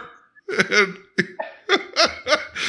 yeah. Anyway. Oh, that's a parked car. There's nobody in there. No, no, it was in front of us. They were turning. No, no, we were driving. It was not a ghost car. It was a person, person driving a car. Ghost car. Yeah. No, I just, I just, I just, I guess what I get frustrated with is like you're profiting off of people's like hopes and dreams, and like, like you know, if I if I actually didn't have like a moral compass, I would do that shit. You know what I mean? Like it's just it frustrates me. It's like, ooh, there was somebody that died here once. I'm like, ooh, everybody dies someplace. You know, like, um, I I, I went to the um, oh, what was it? The the prison that um, Shawshank was shot at um, in Okay. Ohio. It's like 90 minutes away from here, and like they do um, they do ghost tours there too. And it was like one of those things when I did that tour, there's people walking around with like, you know, like ghost monitoring devices. I'm like, yeah, good luck finding anything. You know, it's a prison. I'm more upset knowing like the things that happened here to people Right. which is upsetting to me because it's like this place isn't a battery it's just a testament to history you know anyway it just was one of those things i'm like yeah whatever i don't know anyway i'm sorry that's a brief tangent i apologize for all of that but yeah The, the very Yeah. first trip that me and my wife, when we were dating, went on was to St. Augustine, which is the the oldest city in Yes, America. yeah. We so I mean, it's a fantastic city to go to. It's a great it's a great walking city, great outside bars. You know, you have live music on, and they have a ghost tour pub crawl. Let's let's do this. It starts like a FW and there's other places, and like one of the and the the, the guy was just he looked ridiculous. Just he was wearing like a weird fedora with like a feather in it, like a vest on with us. Like I'm like, good on you, bro. You, you're you're doing those like 30 pieces of flair, and I'm here for it. It's amazing. and we just got hammered. We walked around, talked about ghosts, but then you're like, oh well, they really did treat the indigenous people pretty awfully here, didn't they? This is Yeah. great. This is this is bringing the mood down. Awesome. Or like pirates because there's, there's like a pirate museum and all this other stuff. It's like, oh, a lot of people died here. oh well, those This pirates cool. what was their cargo we'll talk about that like it's No, funny. no, no, yeah. So, all right. Anyway, I I I, dropped uh, the one uh, f bomb for the for the episode. Um, Okay. I, I try not to work blue, but you know, in terms of ghosts, uh, pe- people need to know how I feel about them. Um, You have a hard stance. You know what? I appreciate that about you. no, I just I get frustrated because it's like.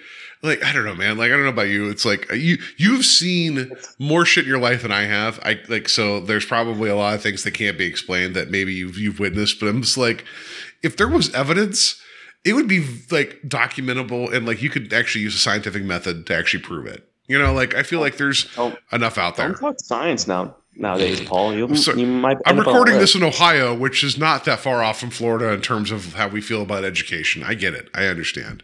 Hey man, I'm a grown man reading at fifth grade level. Well, I mean, after That's we're done here, audiobooks. after we're done here, I'm going to go to a Target and just throw clothes on the ground because I'm an angry person and don't understand things.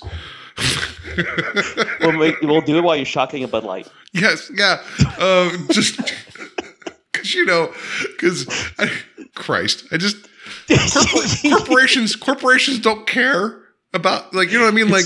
That's just I don't know. Capitalism these guys, these idiots love, and yet they're mad at it. That's just I don't know. I, it's like maybe be mad at the fact that corporations that, that big exist, not um. Anyway, I just anyway, neither here nor there. That's I'm just sorry. Um, are we ready? Goddamn, we've talked for for, for having for having one news story. We've talked a lot about nothing else other than that story. Anyway, Terrifier three, hooray? Question mark? Not really. TBD. Uh, we ready? We're ready to have a more serious conversation about the film Miracle. We ready for this? Actually, you know what?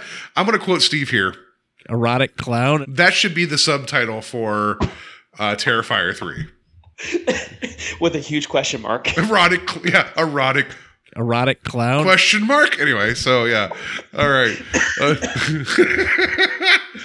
all right. Let's get right. Let's let's talk about some. Let's talk about some miracle. A miracle. And now for our feature presentation. Uh, this evening's feature presentation is the 2004 film Miracle, uh, which we talked about previously, uh, being uh, a a dramatization of the Miracle on Ice from the 1980 uh, Winter Olympics. So, uh, directed by Gavin O'Connor, um, written by Eric Guggenheim, written also by Mike Mark Mike Rich, um, and starring a lot of guys who were hockey players that turned they, they made actors. So anyway, uh, it's, it's true. It's the truth, right? Because it's like it was like they they went to the production like it's easier to probably teach hockey players to act versus like actors to skate. So I think that's completely fair, and I think it works in this film's. Um, but aside from the guy that played um, the goalie, he was an actual actor. Um, they actually brought him in. Uh, what's the gentleman's name? Um, oh, I'll look it up here. He was the one that played. Um, oh, Jim Craig, uh, Eddie Cahill. He was actually an actor, and they uh, I brought think in. show up like an SV, like Law and Order or something like that. yeah, he was like an actual. Uh, yeah, he would show up in a CSI New York. You're right. Yeah, okay. Um, yeah, and then um, his uh, yeah, they brought in um, a former Oza um, Brathwaite, uh, former goalie for the Oilers. He retired. He came in and played him with all the action scenes. But so, um, yeah, it, I mean, it spoilers. Um, if people don't know this film, it's about the U.S. beating the Russians. I don't know, like it's, it'd be like, hey, Apollo thirteen, they came back. I don't know how to, I don't know how to frame that. Uh, so, you know what I mean? Like, I just I, when, I, when I was when I was in high school, whenever that film first came out, I was like, yeah, let's go see Apollo thirteen. But don't worry, they come back, and my one friends like, don't ruin it for me. I'm like, you literally don't know history, do you? Anyway, so, um, so I want to ask you two things. One because we talked about like you know you have your your background in serving in the military, but I also know that you know you're a physical guy. You do a lot of things still, uh, even even though you're in a lot of pain, you still work out and do things. And it's you're posting videos, your thirst traps if you're lifting weights. I get it uh, all the time and stuff. Um, you know, uh, but you play rugby. Subscribe to my OnlyFans. Yeah, yes, yeah, um, yeah. Um, what, what- press what? Anyway, no, uh, I, I, no, yeah I don't. yeah no but like you also play rugby or you you have um Yes. so um in terms of like i know you have a respect for that sport um that like it's it's much more um a it, like explain rugby to people they may not i mean i don't don't get into the, i understand the, the scoring is a little different but like what what's the main like the main part of rugby that appeals to you So, rugby is a hooligan sport played by gentlemen. And what that means is that you have very specific they they don't call them rules; they call them laws on how play, they do on how to play rugby. For instance, tackling. Tackling, you tackle below the waist, anything above from the chest and up, you will get sent to what they call the sin bin, which is the penalty box for rugby. You have very specific laws that you have to follow to play rugby. You're in your job, even like like you can watch rugby guys tackle each other. Your job to make sure that you this is oxymoron to have a safe tackle. If that makes any sense, like Yeah. you, you have actually a responsibility as a tackler to to to not your your job is not to hurt the other player. To stop the other player, yeah, and injuries happen. It's a contact sport, not like football where you try to get on ESPN and get the, the big hits. Like your job is to stop the tackler and make a safe tackle. It's also when you talk to the referee, it's yes sir, no sir, and that is it. The referee is God on the field, Hmm. and there's a very famous referee named uh, Nigel Owens who will tell these big dudes like, "This is not soccer. This is rugby. Get back in there." Like, and it's funny because he's actually not funny, but he's actually part of the LGBT community. He's he's a homosexual male, but he he commands so much respect in the rugby community. It's like you don't. T- that man's a saint. you you say yes sir, no sir, and you shut up and you get back in the scrum. Or um, the only people that talk to the referee is the captains. There's none of this like you see in soccer where you have all these dudes gang up the referee. It's just the captains. He gets captains in. Captains talk. Go talk to your teams. It's very much a respect oriented uh, game. And after the game, the home team uh, hosts what's called a social at a bar. And you go there with the, the team and you sing and you drink and you have comp- drinking competitions with the other team. It's all it's camaraderie because you you respect one another. On the field, you're trying to kill each other, but once you come off the field, you carry yourself as gentlemen. Respectfully kill each other by hugging each other and falling Yes. down. Yeah. and like the seventh season, the sevens is seven minutes side for seven minutes. It's a it's basically an all out sprint for seven minutes, Mhm. and it's a big party for the most part. You play like three or four games, but like you have we have these guys called whores, and they will join your team. Like, hey, dude, if you're looking for a player, I'll you, you, need, you need somebody, I'll whore out for you, and you just go and find a team to go play for. Okay. So It's a very interesting community. it people. sounds like it, and like I know it's, I, it's I, yeah. In very short shorts playing with odd shaped balls.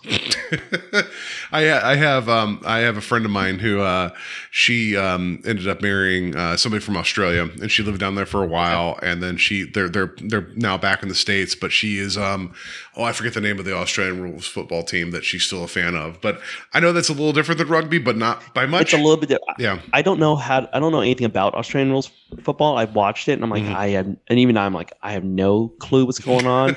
I actually picked up playing rugby uh, in the military. Okay. So I was on a. We were doing a joint uh, training exercise with the French uh, Foreign Legion, the French Commandos, and the French Navy, and they asked a couple of us like, who wants to go on this French transport and do an amphibious landing. I was like, yeah, sure, that sounds cool. So I actually roomed with a French Foreign Legion captain, and I got to became really good friends with the French commandos because all the other Marines kind of stuck to themselves. I'm like, well, screw you guys. I'm gonna go hang out with the French dudes. And I'm walking around. The, they were awesome. They're great. Um, and so I'm walking around the the French ship in my civvies wearing a New Zealand All Blacks shirt, and the the All Blacks had just beaten the French in the World Cup. okay So I got you know kind of like friendly you know ribbing and stuff, and um, the uh, it's the French are they're actually really fun because I was I asked them one time like, do you guys really hate us? Like, no, those are the Parisians. Those guys suck. We love you guys.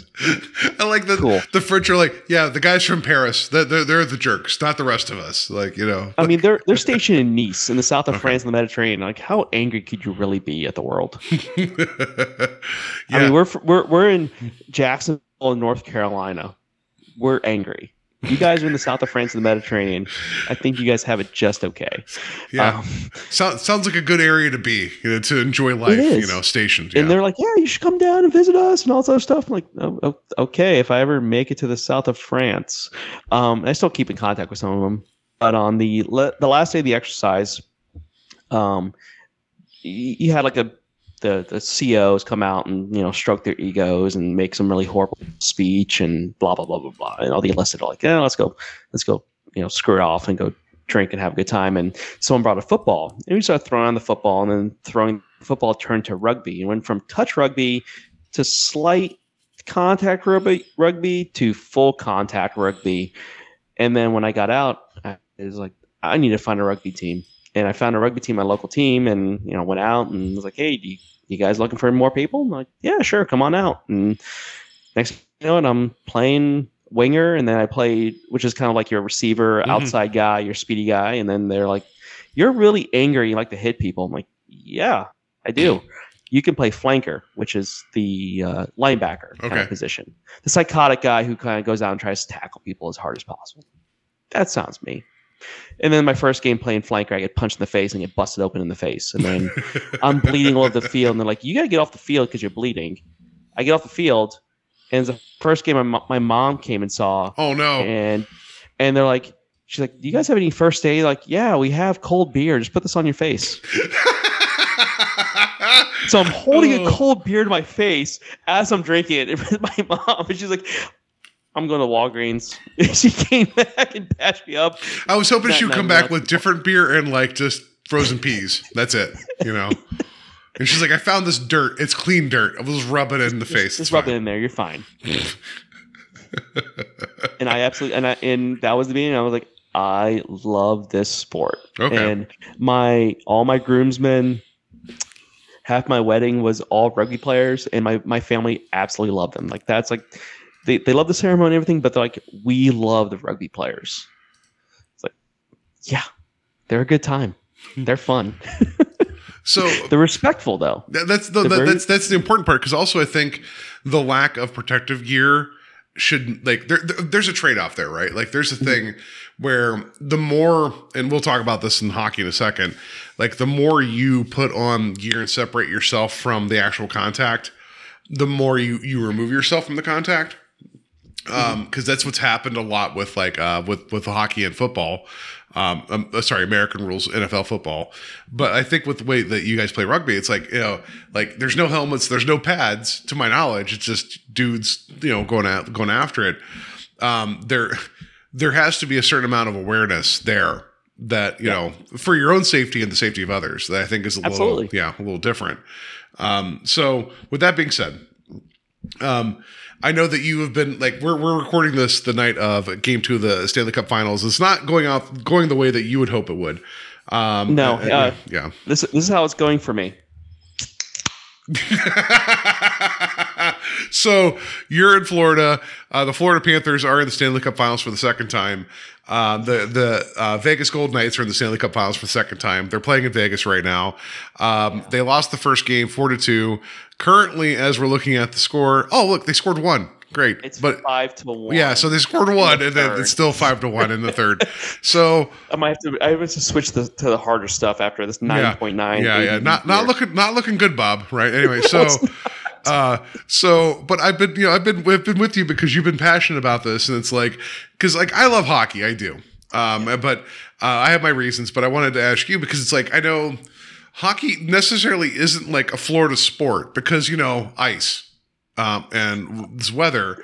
Um, you know what I mean? Like in terms of like, I mean, the Southern Reach. We've talked. You and I've talked about it individually. Like not not talking about this, but like, I don't know when you started watching hockey, or it's more like you're a default Panthers fan because it's in your like you know in your regional area. I don't know where you're at with that. So I actually started watching hockey late '90s, right when the Red Wings and the Avalanche had their huge uh, rivalry. Yeah, When like Peter Forsberg, Joe Sakic, Milan Hejduk, Patrick Roy. Like I watched Patrick Roy get in a fist fight. I'm like, what's this? What's this big dude? The goalie is fighting. So like that was like, oh, I like this team. But then you watch the Red Wings. You have Steve Yzerman and Sergei Fedorov, who's probably one of the best players ever to play. Like, I Yeah, mean, and then I think was Forsberg uh, was better than Fedorov, but Fedorov Yeah. is definitely one of the best Russian players. Yeah, and then what was it? Was it Osgood? Was Curtis Osgood Yeah. was the, the, uh, the Osgood, goalie? Chris Osgood. Yeah, yeah. Uh, but like, yeah, uh, Detroit was stacked. Like I like, uh, w- like even talking about like, oh, is it? Um, we're going to talk about the the, the Russian team, uh, Fetisov, right? I think he was on that team as well. Um, I think he was he was on the Red Wings for a minute. I don't know if he was part of those those teams, but he was he was a Red Wing after. Um, but yeah, But that was like, the, like Yeah. the golden age of hockey, though, because Yeah. you had uh, Ed Belfour, and Yeah. you know, he just had like this like amazing group of hockey players. And I growing up in Florida, I mean, Florida, like South Florida, especially, like had Trevor Kidd, who was a decent enough goalie, but just the Panthers were just a nothing team. And then all of a sudden, here comes Tampa. And funny thing about Tampa, Tampa's actually kind of a hockey town. They're a now sports town, like but they're kind yeah. of a hockey town. Yeah, I mean the Lightning they, they they've shown in the last like 10 years that they're Yeah. there, right? But like um I know the big thing with Tampa originally was um uh, was it uh Rhéaume, the 1st female goaltender, right? Like she Mm-hmm. Yeah. she was good. It's the whole thing is that people crashed the net and that was bad because she they couldn't she was technically Wasn't sound. big, she wasn't big enough to, to hold that net. Yeah, which was Like, frustrating because she was she's so good, right? Like, yeah, Mm-hmm. uh, but yeah, like the Tampa, like, yeah, just. But the southern expansion of the NHL was a thing, right? Because even with like Minnesota moving to Dallas, um, like that was a thing that was happening. But yeah, Florida, I didn't consider it a hockey hotbed, but kind of was, or kind of is now. I mean, we have a lot of transplants that come down here too. Yeah, but like, which and like the um, it's because my uncle plays hockey and he he's a Florida native. He play he's sixty two. He plays three nights a week in hockey. wow, okay, and and like their hockey rink is they have double hockey rinks and i mean they're they have guys who played college guys played amateur guys who never played before guys from canada like i i go there and i hang out with them like jesus you guys are really freaking good like for being a you know a, like just a beer league basically yeah. It's, he, it's his so- team is called yeah. the hat trick swayzes That's pretty amazing. awesome I love it. it. So, But like, th- Yeah. there's a really good South Florida team too. The uh, the uh, Palm Beach Vice, which my buddy Sean is goalie for, who I, I served with. And- so that, I was going to ask you about like in terms of physicality and um, the exertion versus you playing rugby. So I know you've been like watching hockey for a while. Um, I will argue that I think hockey's the toughest professional sport. Like football does take it out of people, like no doubt, right? But in terms of schedule and in terms of like don't give a shit about me, take me up, I'm going to go. I've never seen another sport where you could be missing half your body and you're still want to be out there playing hockey. Like, you know what I mean? I- like just it's amazing to me. I think hockey is more physical sport because, yeah, like I said, like the injury aspect, the getting slammed to the boards aspect. I think football and rugby kind of fall onto the more aggressive side of, of that. Like football, especially, I I think football is definitely more aggressive, whereas hockey is more physical. Yeah, just yeah, that's you're fair. moving you you have the your conditioning is way better you're constantly like you, you your your brain is constantly moving because these guys are constantly moving whereas football you kind of stay in your lane so you don't have that aspect of it but you do have the the more aggressive aspect of football where like a you know 220 pound wide receiver is doing an in route and going to get creamed by a guy like you know Ray Lewis. Like that's just that blunt force trauma. Um, do I agree with it necessarily? No, not necessarily. But then you look at football's helmets, and then like hockey pads and hockey helmets, whereas the hockey pads are kind of soft and the football pads are kind of hard. And, Well, that, that, that was the thing that was like there was uh, an escalation there for a while, right? Like um, that they were making um, because like like so not to get too much in the weeds here, but uh, the point of contact for hockey is the shoulders like downward, like the front towards the chest, right? Because you're Yeah. skating forward. Where football is more upper on the shoulders, right? Mhm. So because you're you're bending down. Um, there were a time there there was like a arms race where they kept like making hockey equipment like thicker and more aggressive and it's like and they realized it's like sure that was helping people hitting but not helping people absorb you know Yeah. so um like it's the whole thing of like give and take, right? So Mm-hmm. it's all about like impact absorption, which I'm not like just like so yes, I worked at a hockey store for 5 years. I never played going in. I remember I saw a help wanted sign. I, you appreciate this. I walked in. I was like, "Well, what, what are you looking for?" And the guy that was running the place, he's like, "I'm looking for like high school kids that can work like evenings, you know, whatever. Like they don't let teams like team practice interfere." I'm like, "Well, I was like, well, I recently graduated college and I'm available 24 seven, and I have a retail background." He's like, "Good enough." And so I ended up getting hired there um, because I was like, he was he realized it was easier to teach me hockey equipment than to teach hockey kids how to sell you know? Like so it became a thing where i worked there for five years. Um, I, I can't tell you how many goddamn smelly feet i touched um, and, and how many how many gross gross skates i handled. Like gagging gagging because you know I, everybody it's only i don't know if you know this or not. Sweat corrodes like no other. Like it is Yeah. Absolutely terrible. And i had to go in and try to take a like a boot and the heel that was rotted and like like re-rivet like a skate blade to it. And it was gross. First thing in the morning like you don't need a cup of coffee. You just need a sticky skate and you're awake for the rest of the day. Um but smelling salts. oh god it was so bad. It was so bad. Anyway so um but i will say that like i think i think there's something to be said for the long haul season of hockey when you get to the playoffs it's like no other. Like Yeah. I, I i mean i also equate it to basketball because there's a lot of wear and tear for basketball players. Don't get me wrong about that. Like i understand that you got to have something in the tank. However like you hear so many stories of guys having like broken feet and like just contusions and their head almost fell off. They got cut by a skate or whatever. It's like Guy's neck get cut like oh gosh you know it's like there's like you hear so much. It's like how are you still out there? Like i gotta do it. It's like do you you know so it's like it is i think hockey of the four major professional sports we have in the, in the north america um there's like that like in terms of attrition like they don't care like can i go i will go so i will i will and they last for a long time. too. Gosh. And I think like a lot of hockey careers go along in terms of like I don't know what the average career is for NHL. I think it's still different than like um I know NFL football, it's what 3 to 4 years professionally on average, right? yeah. Uh baseball is probably it's the longest cuz all you got to do is like, you know, adjust your jock There's not a and, lot of like, wear you and know, tear, and then you might like Yeah. you might break a finger. I whatever. Like baseball's fun in spurts. I I just I'm not a big I- yeah. If you can hit a hundred mile an hour fastball, you're pretty good. Like there there are aspects of baseball. I'm like, I don't know how the hell you can do that. Like, That and like like was Ohtani right now is like Mhm. just yeah, just amazing. My, amazing. my wife has had my wife's a huge uh, Orioles fan. You know, Okay. she's from she's from Maryland and she just loves the Orioles. Um, she's also a Ravens fan, so kind of a weird household to be in when the Ravens play the Raiders. Uh, Or yeah, I mean, was- or some, or, I don't know, living in a city in which that team left and became the Ravens, and then won two well, Super I Bowls. don't. I, I make sure not to piss her off because then she's just going to set my car on fire. Um, also, Ray Lewis killed somebody. Sorry, go, go ahead, continue. Ray Lewis killed a man. Yeah, he killed a man. Yes. I killed him with a trident. Yeah, he killed him with a trident. No.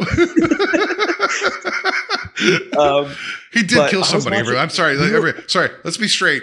He killed somebody. Like he's just with the death of somebody. Let's continue, he please. killed somebody.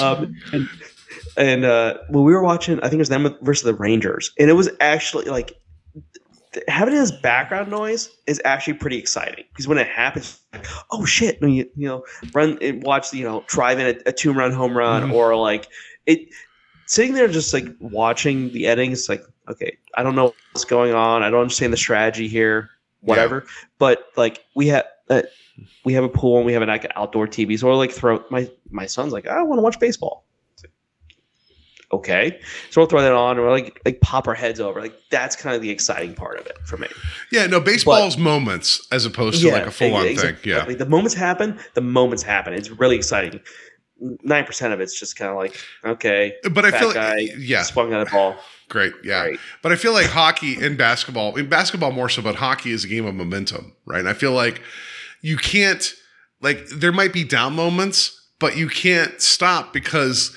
it could change so fast, right? Where baseball is like one person versus the defense. you know, like the entire time. Like I, I like whatever, it's fine. Like you know, like I I've been to like a number of uh, games here in Cleveland. It's been a good time when you go. Like not necessarily my cup of tea, but like I like I do appreciate it. Don't get me wrong, right? Like it's been it's it's fun, Yeah. right? And I've been to a handful of uh, Browns games, you know, good, bad, otherwise.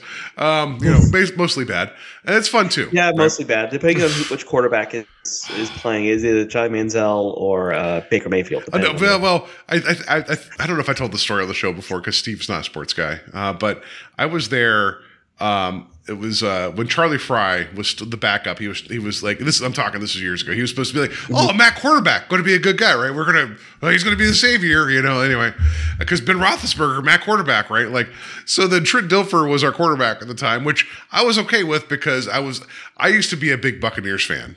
Um, and then they won the Super Bowl. Then I kind of drifted off because I'm like, you guys already succeeded. It's fine. Anyway, um, Trent, you know, Trent was in and he was like not doing so well. And then I, everybody was like, Charlie, Charlie. And then Charlie came in and then his first like pass was like three yards in the dirt to the left.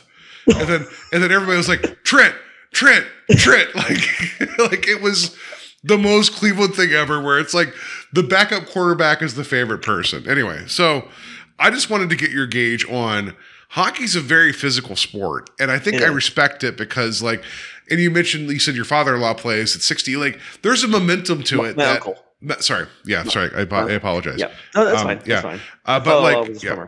no but it's like um he like you could still have momentum and still skate with Mm-hmm. velocity but understand how to move because there is a grace it's a controlled grace with hockey that i don't think you get with another sport that gives people longevity because they understand how to move because skating on ice is a challenging proposition and be able to do it with I- accuracy is like no other and it's it's a beautiful thing once people understand it I've tried ice skating and it just hasn't taken. Which, hey, I live in Florida. I don't need to know how to ice skate. well was- here, here, here, my I'll, I'll uncle's put like, this I'll here's a pair of CCM, you know, nice like hockey skates. Like, I will teach you how to skate. And I tried and I tried and like just did he give you did you get did he out. give you a hockey stick because if you can tripod you can mm-hmm. do better like Okay. I, I honestly like that's like because like i never played until i started working at the store and then i did some rec league stuff and i bought like because i got a discount so i had some nice equipment and then i'm sure everybody was pissed off at me because i had nicer equipment. Because because you when you're working in an area i'm like i don't want this hobo shit. Like what's going on? anyway so anyway like so i'd play a couple times rec league but if you had the stick in front of you you could actually skate forward because you were able to put the stick on the ice and your balance was different right? So like that helped. Um, that doesn't mean i did any good. There was literally a point where i uh, tipped over backwards and cracked my head on the ice Oh, and um, I've never had, and you, like you've been through much more physical ordeals than myself, but I had that white flash when I tipped over, Mm-hmm. and it was one of those things. Almost like I wanted to cry so bad because it hurts so bad. And I was like, I'm good, I'm good, I'm good. And I went to the bench. I was like, don't cry, don't cry, don't cry, don't cry, don't cry, don't cry. Like, you're on the bench, don't cry. Like it was like, I just, I just wanted to like, it, it hurts. Like, you know what I mean? Like, I don't know, man. Like you get, you, sometimes it's like, I just want to ball my eyes out because it hurts so bad, but I'm like, I can't cry in front of these rec leaguers. I can't do it. Like, you know, so, no, like I, I, I can't tell you how many times I've taken a tackle and I feel like Tua Tagovailoa, and I'm like, I'm shaking my, I'm shaking my head to get the cobwebs out. It's like Oh. you got to get back in line and you got to get, yeah. you have to keep like keep going. But but the And- fact that I rung my own bell and I'm like, I got to go back to the bench. I can't do this now. Like that was bad, right? so with all that being said, uh, so hockey's a physical sport. I respect every single person that does it because it's like, especially like especially now we're in the Stanley Cup Finals. Like like in terms of this recording, everybody's put their time in. They've all punched their tickets, right? Like it is.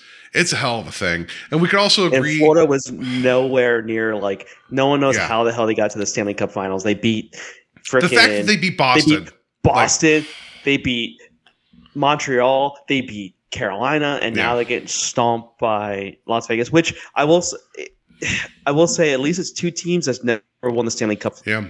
or in the finals. Well, I will I- say this I'm too. okay like, like so. Um, a few years ago, um, uh, last time I was out in Vegas, uh, my wife and I were out there. Uh, it was during a preseason game for like it just it happened to be the last night we were out there, and just the amount of people that were out there for a preseason game Mhm. was like you talk about transplants like there is a fan base it also doesn't hurt that the first the first year you exist you go to the final like Right. that doesn't hurt right like because They they built that team to go to the final. yeah, it's it's frustrating because the Blue Jackets haven't done shit. Uh, they expand because the expansion draft didn't help them, and then the, the Seattle Kraken were in like the second round of the play. Like you go, like you look at like was pulling for expansion. Yeah, it's like great. Look at all that. What did, what did Columbus do? Not much. Anyway, um, you here nor there. There is there's a fan base for Vegas, and I respect that. Um, and if they win, I can't deny that, but you know, I know you're excited for the Panthers, and they've been around longer, and like they've, they, you know, like just come on, right? Like it's Tkachuk just just scored, so we're good there. oh, over what? It's two to five now. Is that what's Two going on? Hooray! Anyway, so We're still yeah, we need Kurt Russell to show up uh, to Right? Inspire the to get a team. speech. Yeah. So with all that being said, I'm sorry I've been dragging this out. Um, in terms of the film Miracle, um, Kip, uh, before we get into the film itself, um, how much like can you give us a little bit of context of the Cold War? Um, at that point, like I know I'm not asking for a big geopolitical thing, but I know you're a fan of history. But can we talk a little bit about this because I think it's important? So I think this was kind of towards more like the like the waning years of the Soviet Union. So 1980 was kind of the year that was really the year that the Soviets decided the bright idea like, hey, Afghanistan. No one has ever conquered Afghanistan. Let's go into Afghanistan.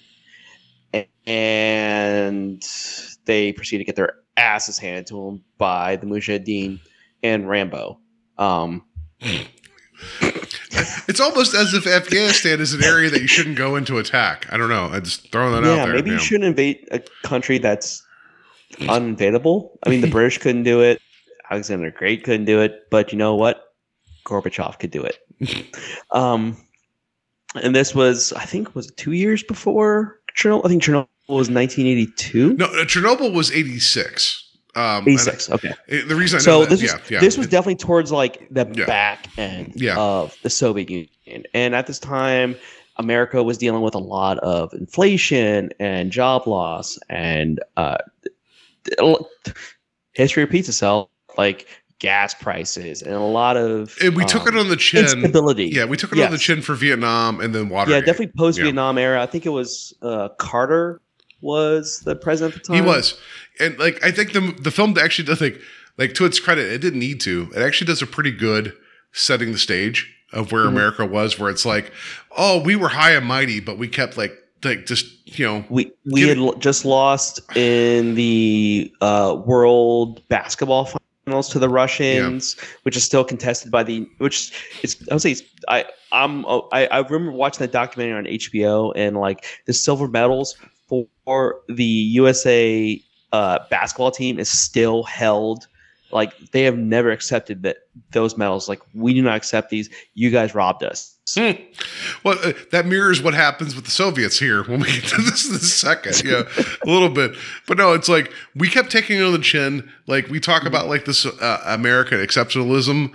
Uh, the late 60s, early 70s showed that like, you know, there were chinks in the armor of what we, of uh, America, you know, like, you know, that's, and I think the film does a good job of kind of giving us that where there was also the social um like strife too.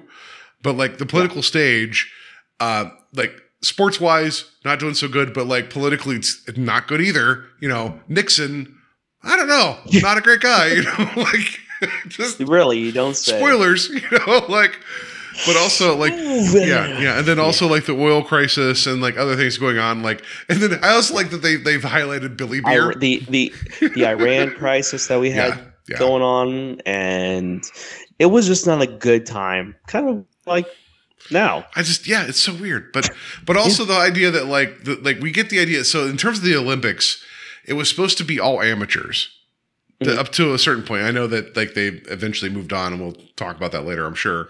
But Yeah. like um, the Eastern Bloc and like the Soviet countries were like quote unquote amateurs, no matter what. Because none of them played in a professional league, but they were all given government jobs. It- this is Yeah. like uh, Mr. Burns hiring his dream team of uh, his baseball players, right? To like you know, like that's what it kind of was, right? Like you They're know, pretty much like like that was their job in the military or in the government was to be this kind of sports player. Yeah. I, who was it? Which one was it that was working actually at the reactor that was excited to be there in The Simpsons? He's like, and he ended up uh, like succumbing to radiation sickness, like during he couldn't show up for the game. I forget who it was. Anyway, yeah, yeah. But that's what. It's what been a minute since, yeah. since I watched The Simpsons, but yeah. But like Ozzy Newsom falls into like what was it? Um, the, the Springfield mystery hole. Anyway, so yeah. Um, but yeah, like in terms of like the Russian team, they hadn't lost since um, uh, like the mid '60s, and like they're for all intents and purposes a professional team, right? Like everything in name, like but not in name, right? And they dominated, and there was this kind of pissing contest, which is what you're talking about between the U.S. and uh, the Soviet Union about who is better than. And so we would take every opportunity to be like, yeah, but like, you know, our dick's bigger. Oh, your dick's bigger? Our dick's bigger. And that's what happened for like, what, like approximately 50 years, you know, from the space race And on. Since about Korean War, I would say, like post like World War II, Korean War is really when it kicked off. Yeah. because Korean War was basically America versus Russia part one with North Korea being the proxy. Because guess who trained the North Koreans in how to fight a war against the Western powers? Um, Koreans. oh, all right. It wasn't the Chinese. It was the Russians. Uh, I was going to, I was going to think it was the, the College of the Americas. I'm kidding. Uh, continue. Yeah. It was it, it was the Cambodians. and the- the- yeah. It was, oh, Um, it was, it was, it was, um, it was Paraguay. It was weird. I don't know. Continue. Yeah, Anyway. yeah, totally. It was, it was, Yes. it was Um, and I mean, you just kind of, and it's kind of cascading effect because we have stopped the spread, the, the red tide, which uh, there's some merit there, I guess, because, you know, North Korea, which was Russia, was communist trying to invade the South, and the South was democratic, and geopolitics as it was, and then we instituted, you know, then we had our own colonialism in Vietnam and fun. Well, just, Um, okay, just the idea that like that that that um, from what we know from the front facing, like the the like you know what the public would know. I'm putting that in air quotes. It's Yeah. like we got to stop like the spread of We got- communism. it's like, Yeah, well, what does that the mean? Reds. You know, yeah, it's they're, like they're yeah, they're everything that America doesn't stand for. yeah, like- but it's like, but It- it was a- also, yeah, I know. Like, look at like America Central, needed a win. Yeah, look at it look, look at. Central and South need. America. We Yeah. would support people anyway. The whole uh, look, everybody, look up um, how um, uh, bananas uh, screwed up a lot of the countries. Anyway, continue. Like, You mean the Banana yeah. Republic? Yeah, sure. And. I'm not talking about the shitty khakis and polo no, no, yeah, yeah. I just there's time. It's so weird that like we support like that's our ideals, but anyway, continue. But yeah, but in terms of like what you and I grew up with, um, and th- this is something that was talked about during um, the Rocky Four discussion I had a couple weeks ago on the show, which I know you couldn't make it. I, I wish I could have been there for that. But man. Rocky Four is this. I know that like this Yeah. is the film, right? Like, but it's like growing up, I always felt that like the USSR was the Dark Mirror version of the US. Um, that's what was told to me, right? That's not entirely accurate. However, I understand like we had our interests and like eh, I don't I don't think any I don't think any um political like eh, everything is open to discussion and debate and betterment, right? Like I'll put it that way. But but there was this whole there was a certain about like we need a bad guy. They're the bad guy because um because we didn't have a bad guy past World War II, and what better bad guy than the Russians? yeah. So so we're coming into this. Uh, sorry, go ahead, please. Oh, uh, so like the Russians had just kicked our asses in the basketball finals. The communists had just kicked us out of Vietnam with the fall of Saigon. Because guess what? We lost Vietnam. We never lost a battle, Wait, but we what? lost the Vietnam War. What? Yes, No. I will. I will say that. Yes, we lost the Vietnam War. We never lost an actual battle of in Vietnam, a stand-up battle. Engagements vary, but we lost. But Forrest we- Gump got out of there. Come on, like, come on. Yeah, but Forrest. I hate. Hey, side note, I hate that movie. I think the movie's trash. And I and if you think that movie's good, come at me. Anyways, um, but we had just Oh, hot takes! I love it. Come on, with- come on, hot takes. Come, yeah. Okay, uh, continue, Oh my please. god! So th- this. N- no, And I, I, I- can't give it about too too explicit, but the fact that everyone thinks this movie's like, oh, it's so uplifting. It's like, no, Jenny, she was a terrible human being who couldn't keep her legs closed, who got shot up and got STDs and AIDS. No, she died of stuff, and went to AIDS. For- Yeah, let's and, be honest. And went, and yeah. went to Forrest after he made his, his fortunes. Yeah. It's like, oh, Forrest, I'm so sorry. No, you're not sorry. No, you no. just want yourself a sugar daddy. no, no, like you, you, you. You want to give me this child who's not mine, You who- or you- is you- mine? I don't know. You gave him a kid that could see ghosts. I don't know what you're going to do with that anyway. So anyway, no.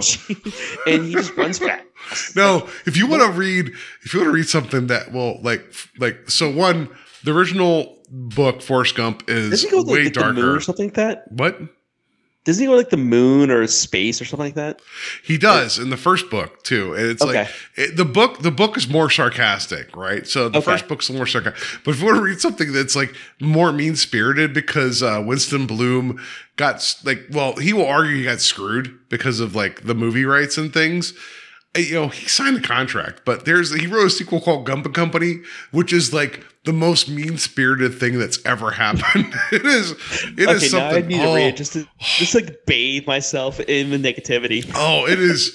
He he takes Forrest and just dunks on him repeatedly. It is like one of those things where it's like, oh, you're gonna make a sequel?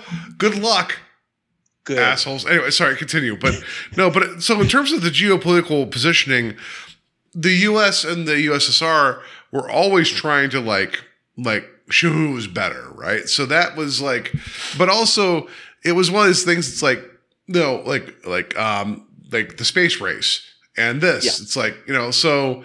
the, this- the, the yeah. space race corrupt you know they they bankrupted the ussr because you know communism sucks it's not like i'm not saying capitalism is like the end all be all but They didn't handle their their and- house right. So let's be honest about they, that. they, like they, yeah, they did it and if you Yeah. watch like chernobyl for instance you watch Yeah. that amazing series like it, they're cheap they're corrupt not saying that the united states is not corrupt we're very corrupt not necessarily cheap I but mean, we're definitely it kind corrupt. of is. I mean, we We're- could talk about we're- the we're cheap. like. Can, we're cheap and cor- but we're not like cheap to the point of like well what will this cause? It will cause a nuclear meltdown that will you know wipe out the globe. Eh, eh. let's see what happens. Oh, I cannot wait to talk to you about like what you did not and did not did and did not have out in the field in terms of your military service after watching Generation Kill.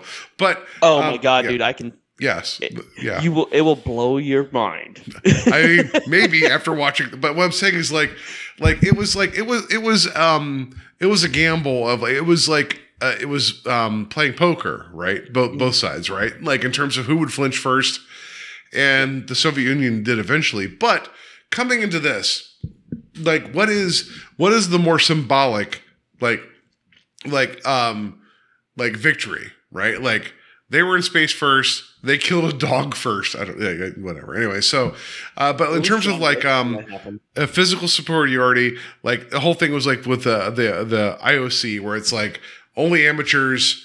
What was the definition of amateur? Um, you know, uh, Russian hockey was winning repeatedly because they they were basically like they were pros, and they would go and they would operate outside of what was considered professional. They they were you would talk about the big red machine. They were the big red machine. So we come into this, um, and it just I I think I think what's important about this is that like um, they were so dominant that nobody bothered to question why they were. They just accepted it. And I think that's an important part of this film, and in terms in terms of the story, is like, like, well, why are they? Okay, great. Like, what if what if we actually outtrain them? And so, Um, but I also think in terms of a geopolitical thing, like um, like I'm not saying America needed a win because it's like you have a lot of sins to account for. However, like there's certain things that like you know I know you and I aren't completely 100 percent where we're at politically, whatever. It's like, but we're we're good human beings. We can like goddamn talk about shit, which like we've talked about this repeatedly. But can we at least align sometimes where it's like, oh shit, this needs to happen. We need to cheer We for need this. You know, like we need something because Yes. even if it was a moral victory, like you need something to give people hope.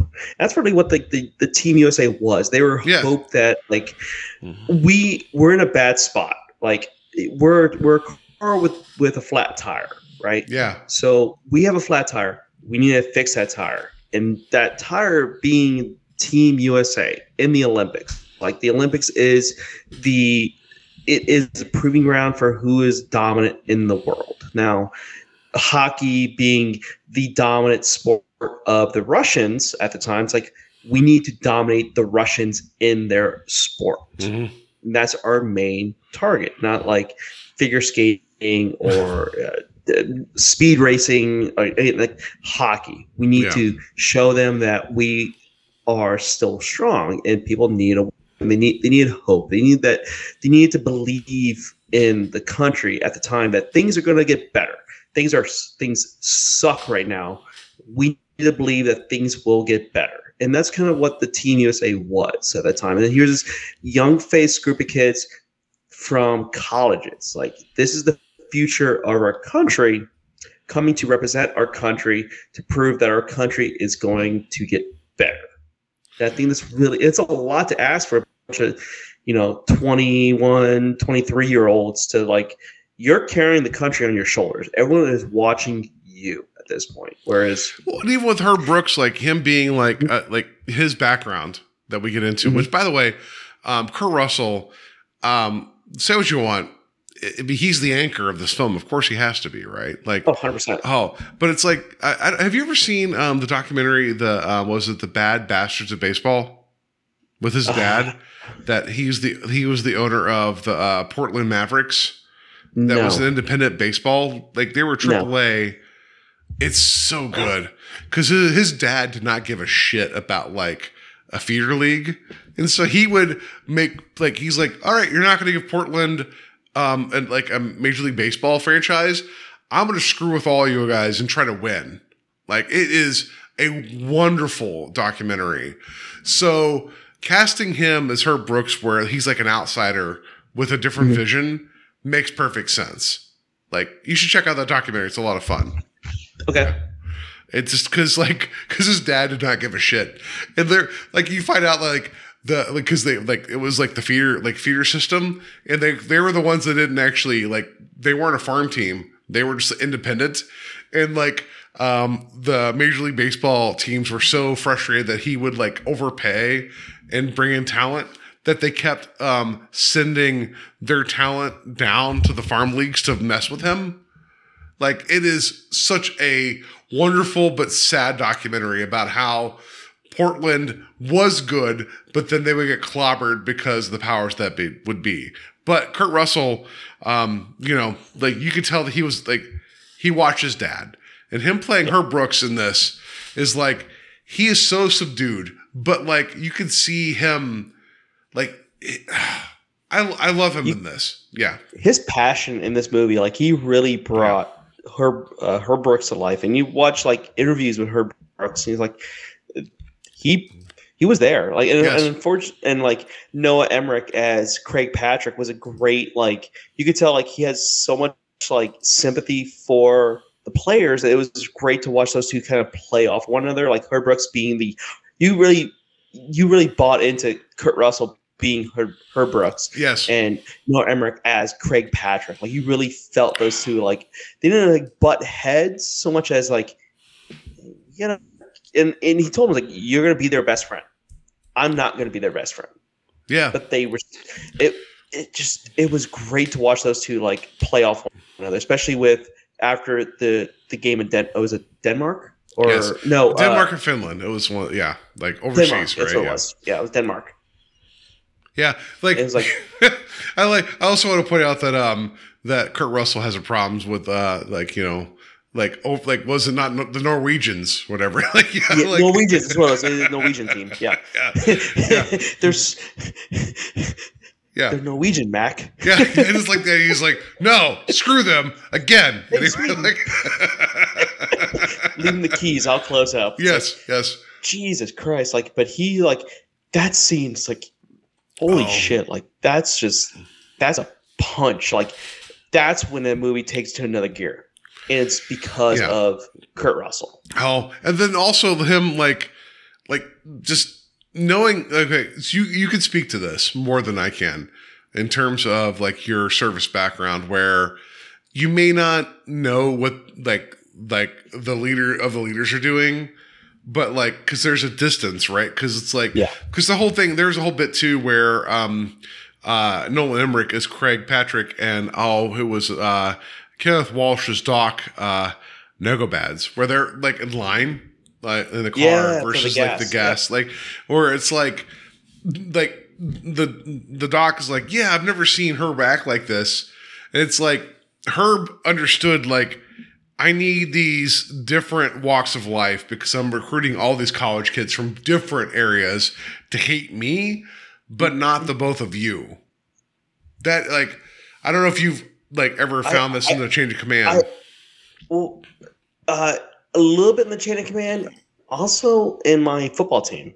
So I played football when from middle school to high school, and the head coach what I had a head coach just like I don't say just like Herb Brooks, but just like distant, but a complete a hole. Like ugh, Jesus, guys here today. But I played receiver, um, more like ass back, because you know get my ass back on the bench. But um, I my receiver coach was kind of there to protect me. Like when you had the the head coach come and scream at us, the head coach would kind of like divert and kind of protect us. Then when in the military, um, when I was in Iraq, my team leader, who was a sergeant at the time, he would protect us from this gunny who this gunnery sergeant that had who was not our chain of command but would try to task us out to do stupid stuff that made no sense whatsoever. It's like, n- no, we're not doing that. So he would take on the chin for us, which at that point, I'm like, I will go to hell and back for Randy. His name was Randy. His name's Randy. Um, like I will go hell back for him because he's looking out for us. So we had those guys. Um, definitely military and in sports, you ha- you also have the and that and I think that's kind of the mentality of head coaches too. Like you want the head coach, like the head coach isn't supposed to be your best, isn't supposed to be your friend whatsoever. Like you should be able, you should res- you know respect and not necessarily fear him, but like never know him. Like he, and that's kind of like the the beauty of uh Herb Brooks is like he never like except for like certain moments like when he talks to like Ralph Cox, like you could see a, Yeah. a certain like he is very um what's the word I'm looking for? He is uh uh he, he's He available was- he's very he- he- yeah he's vulnerable he- available at those moments right? Yeah, he's very vulnerable at that moment. But the moment he steps out of the office and onto the ice, he is not.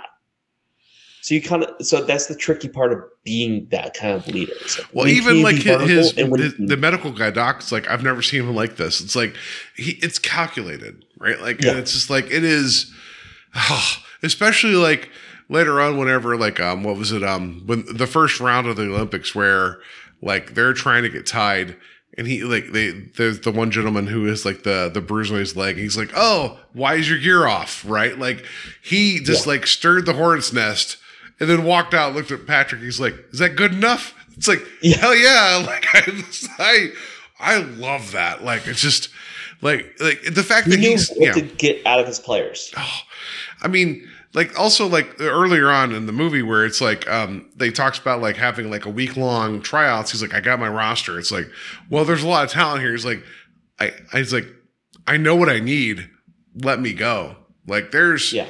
There's a confidence there, which is is wonderful in hindsight because it like because we know what happens, right? But it's a ballsy move, right? Like I Yeah, and he, Yeah. he, tell- he tells Craig Patrick, he's like, "You're going to be these guys' friends. I need you in their corner." yeah and he's being the mouthpiece of the players uh, Yeah. until they like confront him outside that um oh it was That little- the- yeah it's like the- when they brought in the uh, was it uh, Timmy. McGee or whatever it was like every Yeah, yeah yeah. Yeah I mean they kind of like in in it, you could tell like this is the team that's going to win. Yeah. Like you could tell like he walked away from it as like this is the team. Yeah. this is the team I, I wanted. Yeah it's just I, so I think it's interesting that like the the movie focuses on uh, Jim Craig um oh there's there's a handful Michael Eruzione Yeah, Eruzione uh, Robbie McClanahan and uh who was it? Um I'm trying to think of the other guys. Um well also Ralph Cox for a second right? Like, Ralph he- Cox, yeah, Yeah. Jack O'Callahan, yeah. Yeah O'Callahan. Dave Dave Silk for a second, like he's the the yeah, but like uh, considering like there's like you know twenty some people on this team, the film did a good job and to actually like drill down right like on the emotional core of this. I think that was amazing, um, but I also like um, that. Well, one there's the background of like what America was going through, which we talked about, right? Where it's like like there we don't know when people are going to there's not we don't know when people are going to galvanize like and like like align with something right like where it's like everybody agrees which um i know like political discourse is so goddamn stupid right now i think the last bastion of where people can argue but also respect each other is sports talk radio Mhm. if that makes sense right where it's like people could argue and be like oh yeah yeah yeah you're an idiot but i don't hate you like i just right. like i think that's i think that's the last open It kind of just like a shouting match, but they still have some sort of respect yeah with each other because a lot of times those guys have played the game. Now you have some dudes like, uh, uh, uh who is it like? Not Steve Smith. Uh, some of the some of the guys on the ESPN's like, all right, shut Yeah, up. no, But you have like yeah. Pat McAfee, for instance. Like yeah he's a loud he's a loudmouth asshole, but it's like you can tell like he also brings an insight. Yeah, but like, yeah. The, the, so Stephen A. Smith, I know him, and um, was it um, oh, uh, uh, sorry, not him, but like uh, Shannon Sharpe just recently stepped away from. I I, I Yeah. love Shannon Sharpe. Yeah, what's his That dude name? is so yeah. southern. Yeah, but I'm saying like He's amazing. I'm, I'm not talking about like I'm not even talking about like the commentators. I'm talking about like when you call in. Like okay. As much as I'm as much as I I love talk radio, but I hate talk radio. I'm like, can you just not call in? Can I hear everybody else anyway? So, but like there is there's a certain amount of like latitude presented to like dumb takes where people are like, oh, okay, I hear what you're saying. That we don't get anymore as human beings um, in terms of everything else. So I think sports talk radio is like the last bastion of like because everybody has their local fandom and we can all talk about it. Like, but yeah, so I think there's that. That's what's going on, um, and I think this film kind of takes a little bit of like the local things where like you have um, like the people above Herb Brooks. It's like, oh, we have to have to say it. He's like, you hired me to win this. Let me be. And they're like, Yeah. but we don't believe this. It's like, I'm sure that was shortcutted in the film, but it's like Kurt Russell is so sure, unless he's talking to his wife, um, who is what Patricia Clarkson, you know, the, the always sexy Patricia Clarkson, which in real life she divorces him. We don't talk about Oh, that yeah. in the. 100%. but I love her in this movie, right? Like, because she's also trying to bring him back into being a human being.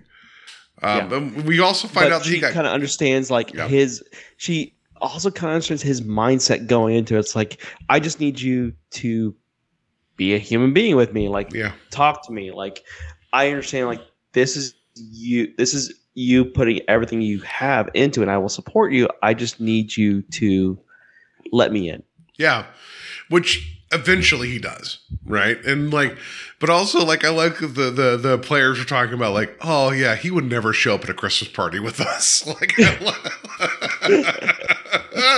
And then he does, but he but if you notice like he's he seems almost like uncomfortable, but the same sense like grateful. Like I I want to be with you guys, but I need to be with my family. Like Yeah, but the I- moment- you are my yeah. family, but you're not. my Yeah, but he's like, but he I- I leaves that you. family and goes to another family that he's still not there for. Like, it's like, Right. is he the worst dad? I don't know, but maybe I don't know, maybe you know.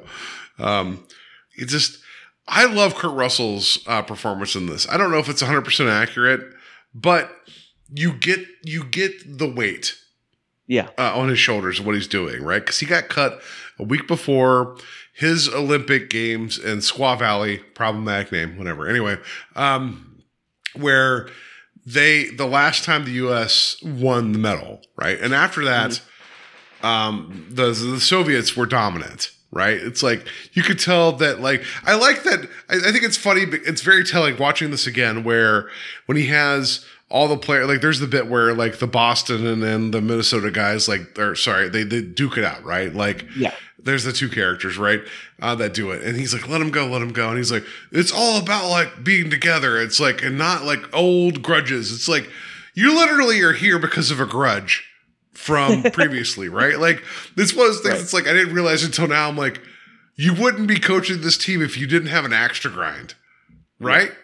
Let's be fair, right? I think it's funny. Yeah, Yeah, it's like the like how do you rank the petty squabbles like national collegiate championship squabble or world squabble like yeah.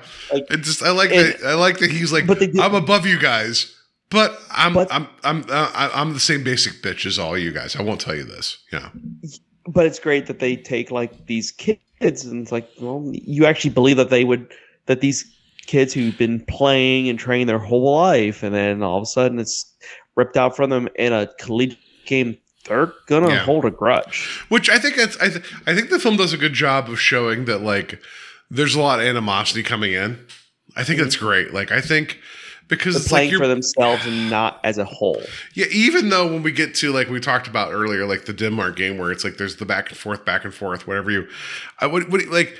I think in terms of like uh, basketball, you call those suicides. I don't know what you call Yeah. that, like back and forth. Suicide, Right? Yeah, yeah you call them in football too like suicide drills yeah. And then eventually, Yuri Eruzione was like, "I play for Team USA." That didn't happen, but dramatically, I buy it. yeah Like it's a, it still puts like goosebumps in my arms, right? Like it's a whole It- thing. Yeah, it's one of those flourishes too. like, and that's what we talked about for Like, you know, and I've talked about my podcast, like flourishes that don't take away from the the actual moments in history. Like, at like it's a cinematic moment, but you feel it. Like it has gravity. It's not put in there just to stroke or just because some you know asshole decided to. It's like no, this movie. It's like you feel it. Like the moment that Eruzione says he plays for United States of America, it's like you want to like you know pump your fist in the air and smack a commie in the face and like high five a bald eagle and, and slam a butt Budweiser. like that's like and not not a Bud Light, but a Budweiser. So I'm, I'm sorry. not Bud Light, Budweiser, and not Miller Lite, obviously. Duh. yeah, I'm- You know, and don't go Chick Fil A. You know, it's like yeah, regardless like but that's the like it feels like that would feel right to Yeah. happen. It doesn't feel like it's exploiting the audience. It's like this is the moment where the sh- the movie shifts into another gear. They go from being a bunch of individuals uh, as we says like this can't be a team of common men. It's like yes, and that's the moment where it's like we're not common men. We're uncommon men tasked to do an impossible feat to beat the soviet union and that's when Yeah. it shifts into another gear But I also like that he's finally convincing them like conditioning and understanding is the way to go, right? Like Mhm. because also they're they're playing against um because nobody else has challenged their um their pride, right? Like their cockiness. Like nobody's ever punched them in the mouth. And it's like I like like if the, the takeaway from this is like like Herb Brooks is like playing like what you what's the whole thing 4D chess versus everybody mm-hmm. else. Like Yeah. it is he's trying to convince because earlier there's the, the the one montage where it's like the opportunities do this this and this and they're like what's he talking about? It's like it's like Billy Madison. It's like oh Spanish. oh, slow down. Oh, I get it now. Like, no, like, yeah, same thing. Like, and yeah. he's and, and there's a reason because behind those drills like we're gonna skate with them for this entire game and how do you skate with a team like you got to build your legs and you know legs feed the wolf and what's a wolf it's a predator it's an apex predator it's yeah, the wolf it's- feeds the legs. like yeah, whatever. the- the wolf legs feed- you the wolf. legs feed the line- wolf yeah. it's like you have to be hungry for this win you can't just go in and you know with that denmark game it's just like these guys are I mean, granted they're bunch of college kids what do college kids think about not winning you know a gold medal. They want to win Yeah. the girl. It's Oh, it's like What one one of This- one of the people that I uh, worked with at a hockey store was actually coaching like small kids, and he would make them do like these outrageous like exercises, like these Superman stretches where they're skating and like extend the like the stick and their like their back leg, because he told he he said it's like like when they get tired, they're doing it the right way, but I'm not going to tell them that. Like I'm gonna like push them so that their relaxed state is the right way to do it. I'm gonna push them over the line. And I think that's where Herb Brooks was with this. Yeah. Like, you know, so and you can speak that more than I can, but like I yeah, like oh, you have to like Yeah. know when you can push somebody to the very end. So like my second job, I am a CrossFit coach. So it, it's not necessarily team sports, but you have to be able to push somebody enough to like get the best out of them. mhm. and it's a fine line to walk. Like, for instance, today, I you know, men and women have different. You, you you have to kind of approach them differently. Um, for instance, like today, it's uh, this girl who's um, probably a little, maybe a year or two younger than me, but it's like I have to be able to push her, say the right things to get her to that next level, and it did. It's like, like you know, you give them a high five and stuff, but it's like that's like the stuff that I live for to see to push somebody just hard enough Mhm.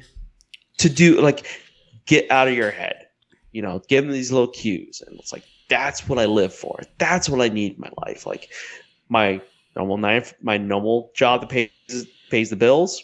It's soul crushing. Just it's absolutely soul crushing. I have these two days a week where I go in there and I try to change somebody's life. Yeah.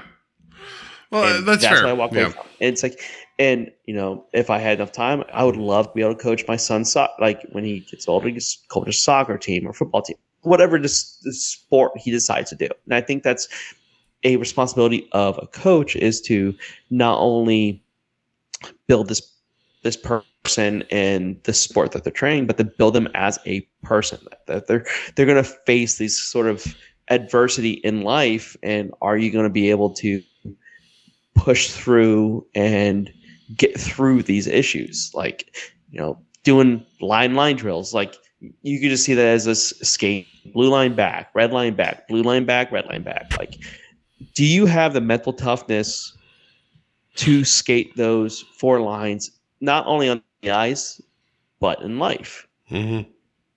So I think that's definitely something that he's like trying to that, that Herb Brooks is working through. It's like you have to be able to mentally get through this, not physically, because physically is easy. Mental is the hard part. So like No, I- you have to yeah. mentally be able to strong like strong enough to get through these four line drills. So I think I think the pivotal moment of the story in the film is when he's like, "Yeah, I'm gonna I'm gonna take my team and make them face the Russians like three days before," which Yeah.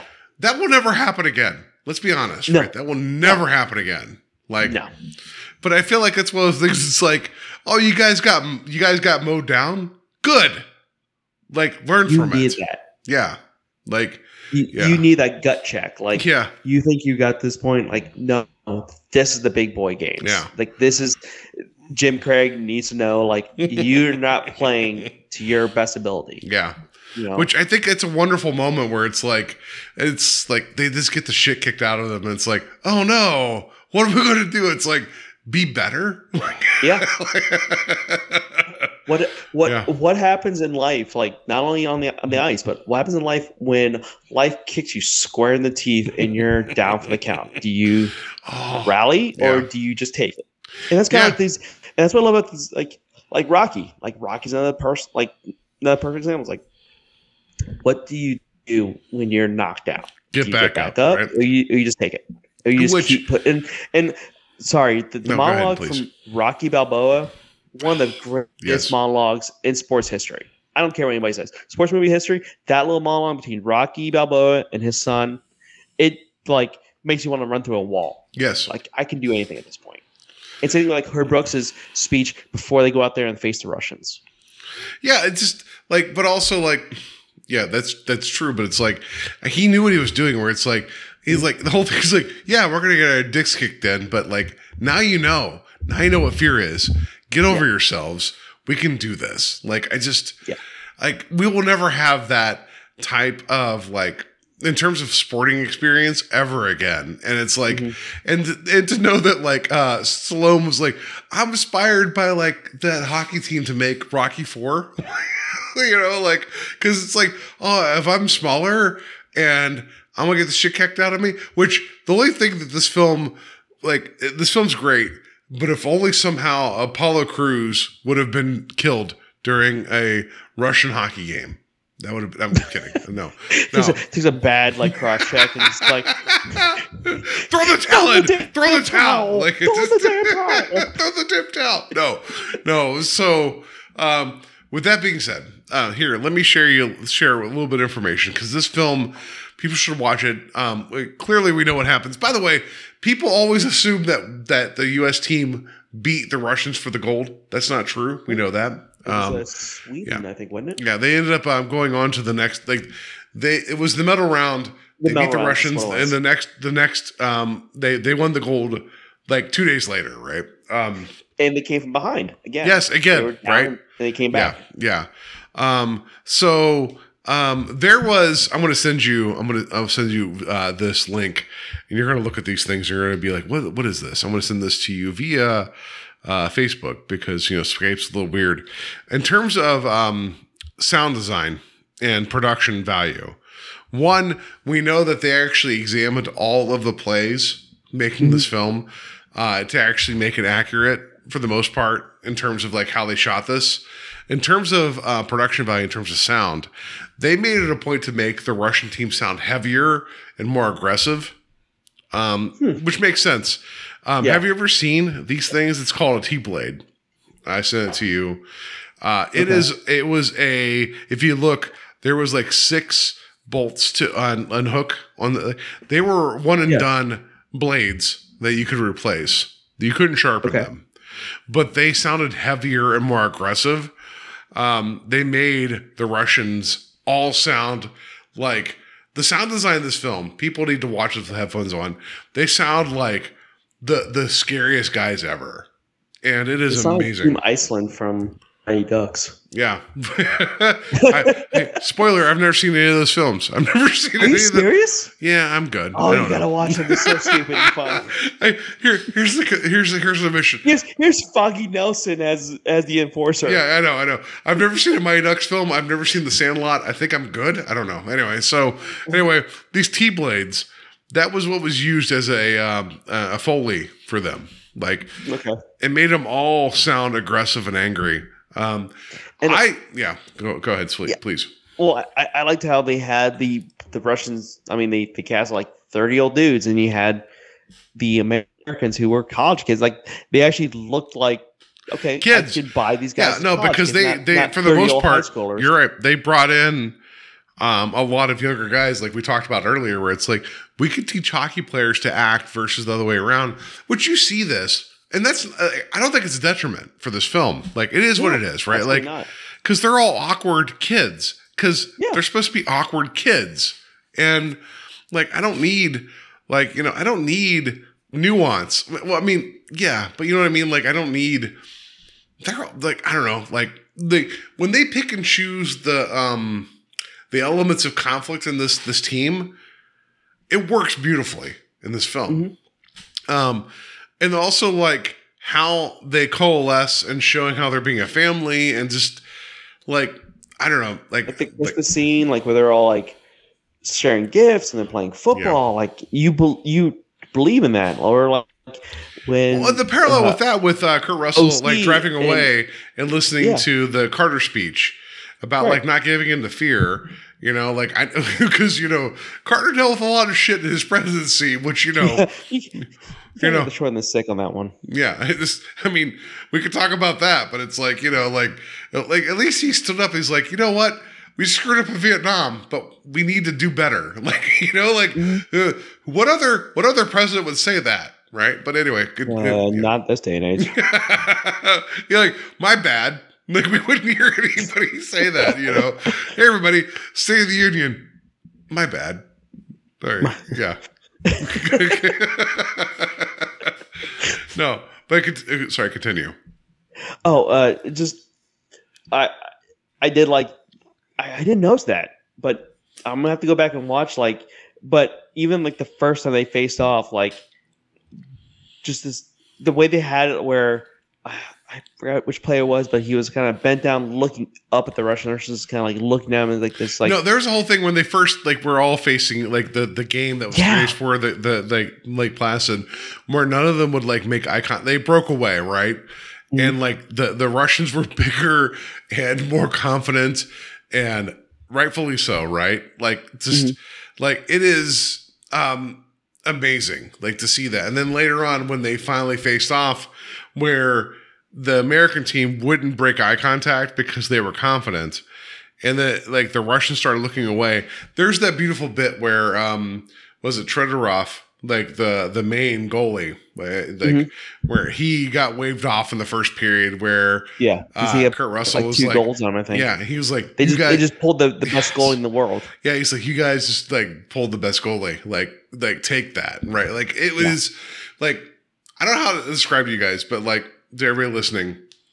like there's a momentum to this film. Also knowing that like the powers that be when they were rec- recreating this actually looked play by play and recreated it mm-hmm. to make it. I mean, there's a little bit of leniency with Even some of the Al things going on. Michaels' voice from the original moment where he called the miracle on ice was going to happen. They inserted that into the film. Well, because he said he couldn't like everything else up to that point. He actually redubbed, and then Okay. with him and Ken Dryden, but at the end, he's like, I can't, I can't do that. Put that back in. So they cleaned it up again.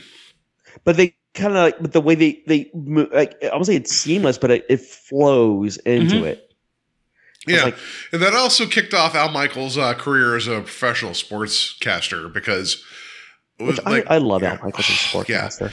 no, but it's like Not just not as good as Pat Summerall and John Madden, but way better than the crap we deal with today. and, Joe Buck and whatever. Anyway, so anyway, yeah, um, yeah, but no, but my, like, I adore this film, and it, it like I adore that it actually captures the emotional like zeitgeist what was going on.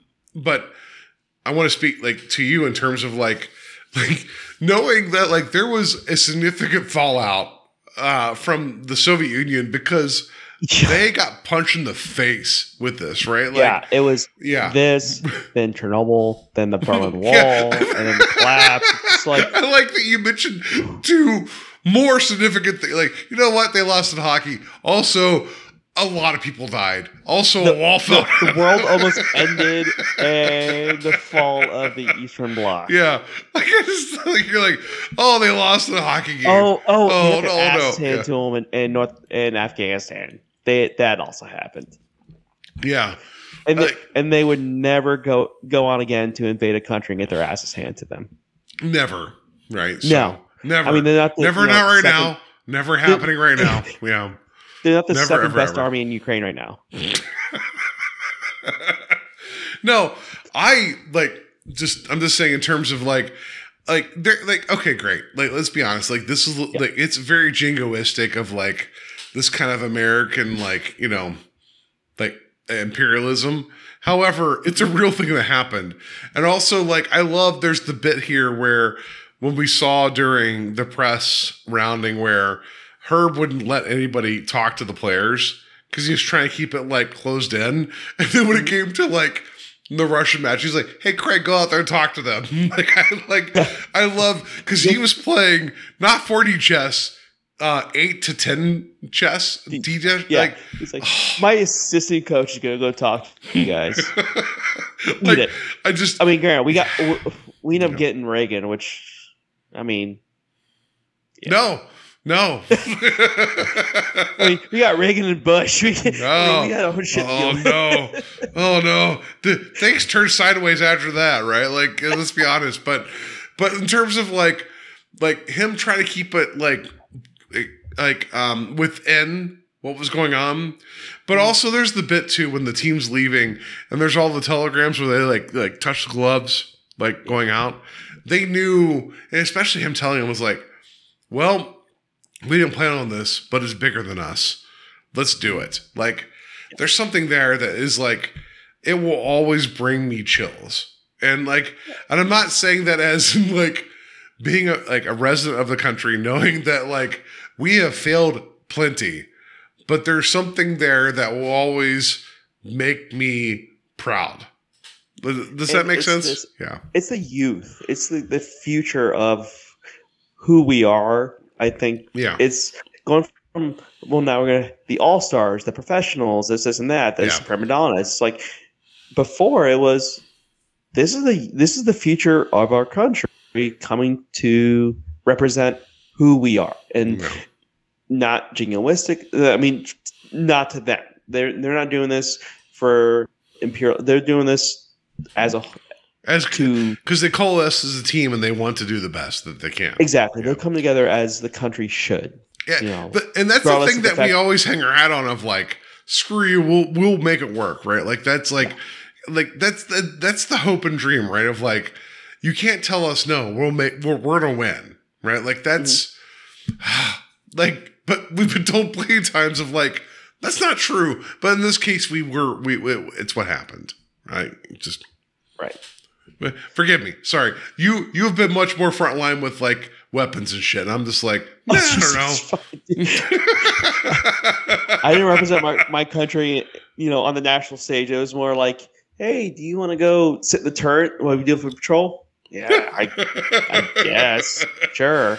oh, how much red man we're going to chew? I don't know. I'm a, I'm a barely literate 18 year old. Okay. I, I got a fifth.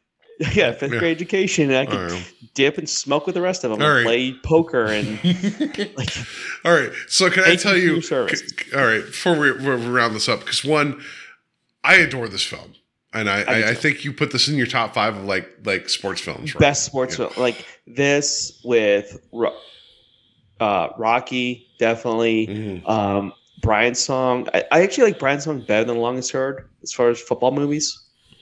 Um, Fair I, enough. I like uh, Bull Durham as far as baseball movies. I don't really care about basketball. Mystery Alaska has got to be up there. I love. I just. I. I love Mystery Alaska. I yeah. love Mystery Alaska. Absolutely love it. Yeah. Slapshot. Can't go wrong with Slapshot. Major League. You know, Yeah. great movies. Longest Yard, another good one. Um, I have a soft spot for Necessary Roughness only because Scott Bakula is just so Yes. corny. yes. Yes. and also, you got uh, Kelly. Uh, was it? Uh, what's her name? Um. Uh, not. Uh, Ireland. Uh. Yeah, Oh, Jesus Christ. She's the kicker. Ireland. The the kicker. kicker. Yeah, yeah, yeah. Yeah. Yeah. You know the lady from. uh you know, um, Alien from LA, you know, anyway, Kelly Ireland. And then you also have Sinbad in there. I love Necessary Yeah, you do. You have Sinbad. Oh, Did you ever, did you ever see the soccer movie with Stallone playing the goalie? oh, you're talking about um Victory. Victory. Yes. Yeah, I've not seen that, but I know what you're talking about with him and Michael Caine. so, it's Yeah, so yeah. stupid. yeah, or if you want to watch like a British version of The Longest Yard, it's called Mean Machine. I, I know what you're talking about. Yeah, I, I, yeah. Um, that has um, So uh. Vinnie Jones in that. Uh, like, oh, anyway, right? Like Yeah, it has. Uh, Not as good as Ted Lasso. I've not seen Ted Lasso. I should. Oh my god, Yeah. you gotta watch Ted Lasso. Yeah. It's so, you want to talk about heart? Watch Ted Lasso. I mean, if you want to talk about a film about um, um, oh, is it um, Men with Brooms? If you want to talk about um, uh, you know, um, uh, yeah, yeah.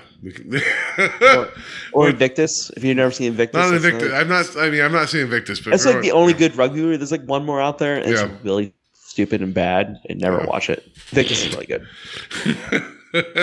anyway, so Miracle. Yes, I think- watch it. Do it now. Yes. if you haven't watched do it now. It's a great or else movie. hate America. It's a great movie. What? No.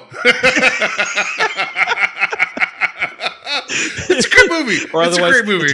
It's a great win. movie, right? Like, yeah. Anyway, so um, no, thank you, thank you, thank you for talking about this. Uh, and again, I'm going to give you a 10 question quiz here in a minute, and this will be uh, way, way faster than our discussion about uh, Miracle. But uh, again, where can people find you and what you're doing? We talked about this earlier, but please push, push, push your product. You can find me on iTunes, Spotify, uh, pretty much anywhere you want. You listen to podcasts. It's Theater of War podcasts. Um, I only have about nine or ten episodes out. You can catch me on uh, Facebook. I have a little like Facebook page. Please give me some love. Um, and you can email me at theater of war podcast at gmail if you have any requests. I mean, I'm always open to learning new things. If you um, if you're curious about the history behind a movie, a movie that you really love, that's historical or historical fiction, you know, just get with like I, I'm an open book. I want to learn. I want to tell everybody about the world. You know, tell everybody about history. I come from it. I try to come from it from a more um, very much a center line. I don't try to go either way or that. Um, I try to just present the facts, present the history, and present my thoughts on the movie. So please, please, please give me. Uh, I, I please just uh, help me out. Like I'm, I'm all, I'm open. Yeah. I want to say about pandering or, or like begging, but you know, I, I- I'm begging. Go check it out. Like he he does uh does amazing work there. Everybody check out Theater War Podcast. Um, go check out us at Invasion of the Podcast. We have a Facebook page. It's a, uh, Invasion of the Podcast. You can email us directly at invadingpodcast.gmail.com. Uh, go find Steve. Um, he does Slash Slasher. Uh, he does an Etsy store, Art of the Slash. Go check out his work and go support him. Because him and his partner on the Saturday Slasher do great work. Go buy their books and support them. And um, they're both good people, and they are way more creative than I am. So go check that out. And um, yeah, all right, all right. Are we ready for our uh, ten question uh, hockey pop culture? Kinda, maybe not really. All right, here we go. Time to play the game. Time to play the game.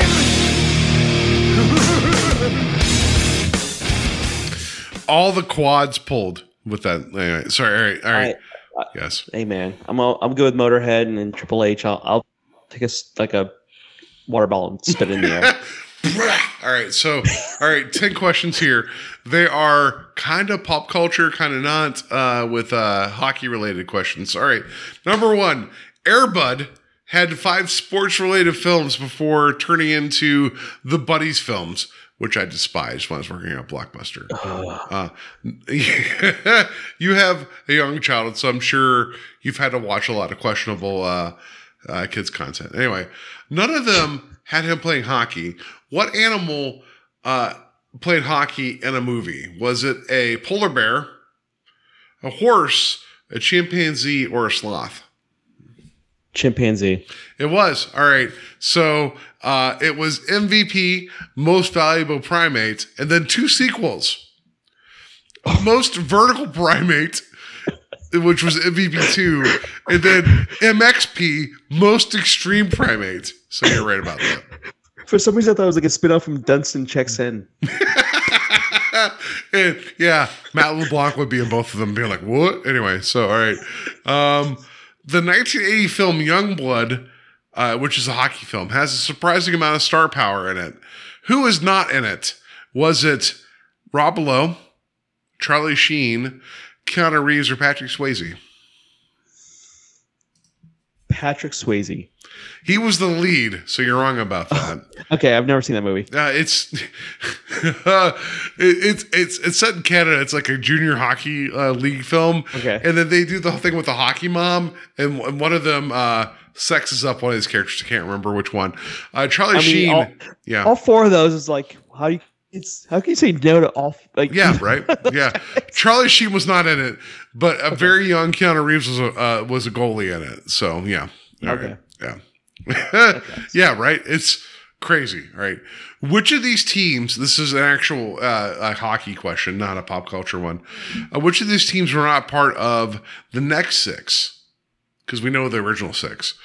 uh, in the 67 expansion? Was it the Oakland Seals, Pittsburgh Penguins, St. Louis Blues, or the New Jer- New Jersey Devils? Hmm. I'm gonna go with St. Louis Blues. They were part of the next six. So Okay. um, it was the New, Jer- New Jersey Devils were not part of it. Oh, Yeah. okay. So Right. I was between the two. It was like the Seals. That sounds stupid enough. That's got to be the original. They were they were part of it. So they eventually became uh, the Golden Seals, and then they eventually became the Cleveland Barons for two years, and then they moved on. It was uh, yeah, it was bad. Anyway, so the, they were the only one of the five, sorry, of the six that did not move forward, like didn't succeed. So the other teams that were part of the next six were the North Stars, and by succeed they eventually went to Dallas, whatever. The Flyers and the Kings. So Okay. yeah. Anyway. So I thought you'd appreciate that. All right. What what hockey mascot related film has the greatest fight involving sorry, what hockey film related mascot has the greatest um, fight involving a mascot? Was it Sudden Death, Sudden Death, Sudden Death, or the Mighty Ducks? Hmm. I'm gonna go with sudden death. Yes, because Jean Claude Van Damme fights the penguin. Fights a penguin. Yes, in, yes, yes. Oh, I need to have in so many people. Was it a dishwasher? Yeah, uh, it- they were in the kitchen, and then like the kitchen. I need It started. so it many started people. in the bathroom. Yeah. It didn't like I- it started in the bathroom yeah. and then it went to the kitchen. Yes, Family Guy would not have a show without this fight. Um, God, I need love that movie. so many people to watch Sudden Death. I need the Steve to watch Sudden Death. It is such a great film. All right, all right. In Happy Oh Gilmore, sorry, go ahead, please. oh, I was just gonna say, uh, Powers Boothe. Yes. Amazing. Oh, I So love good. Sudden Death. I it's such a dumb Die Hard ripoff. I also like that Luc Robitaille is referenced as an old man, and he goes to play for like I think thirty more years. In that, like, it's just yeah. I love that film so much. I love it so much. Yeah, yeah, right. You know what's going on. Like we need to, like, I need to drag people in and talk about sudden death at some point. Like, um, Yes. if not on this show, we need to drag uh, El Goro in uh, to talk about sudden death. Absolutely. we, we will like clockwork clockwork orange him Yeah, to watch I, I- no, I pitched him multiple hockey movies over time. He never bid on any of them. This is and Miracle was one of them. Slapshot. So and Slapshot Or was Goon. one of the two, or the Goon, right? Like just yeah. All right. Um, and Happy Gilmore, what record? I'll put this in air quotes. Does he have? Uh, most fights in a single game. Uh, hi- highest number of teeth knocked loose. Um, the only guy that took his skate off and tried to stab a guy or hardest slap shot. Stab a guy. Yeah. That's fair. All right. Was he wearing a Boston Bruins I jersey? kind of. I think so, right? Yeah. It's Uh, like it, it's like a golden and black. I don't know. It was- it was a yellow and black, I think so. But it's like close. Yeah. All right. All right. uh, Let's see here. What else we got here? A few more. I, I'm doing this out of order because I think what's more funny to me. All right. Here, here. This is not a choose your own, but you'll appreciate this. Who famously said, I can't hear what Jeremy says because I got two Stanley Cup rings plugging my ears?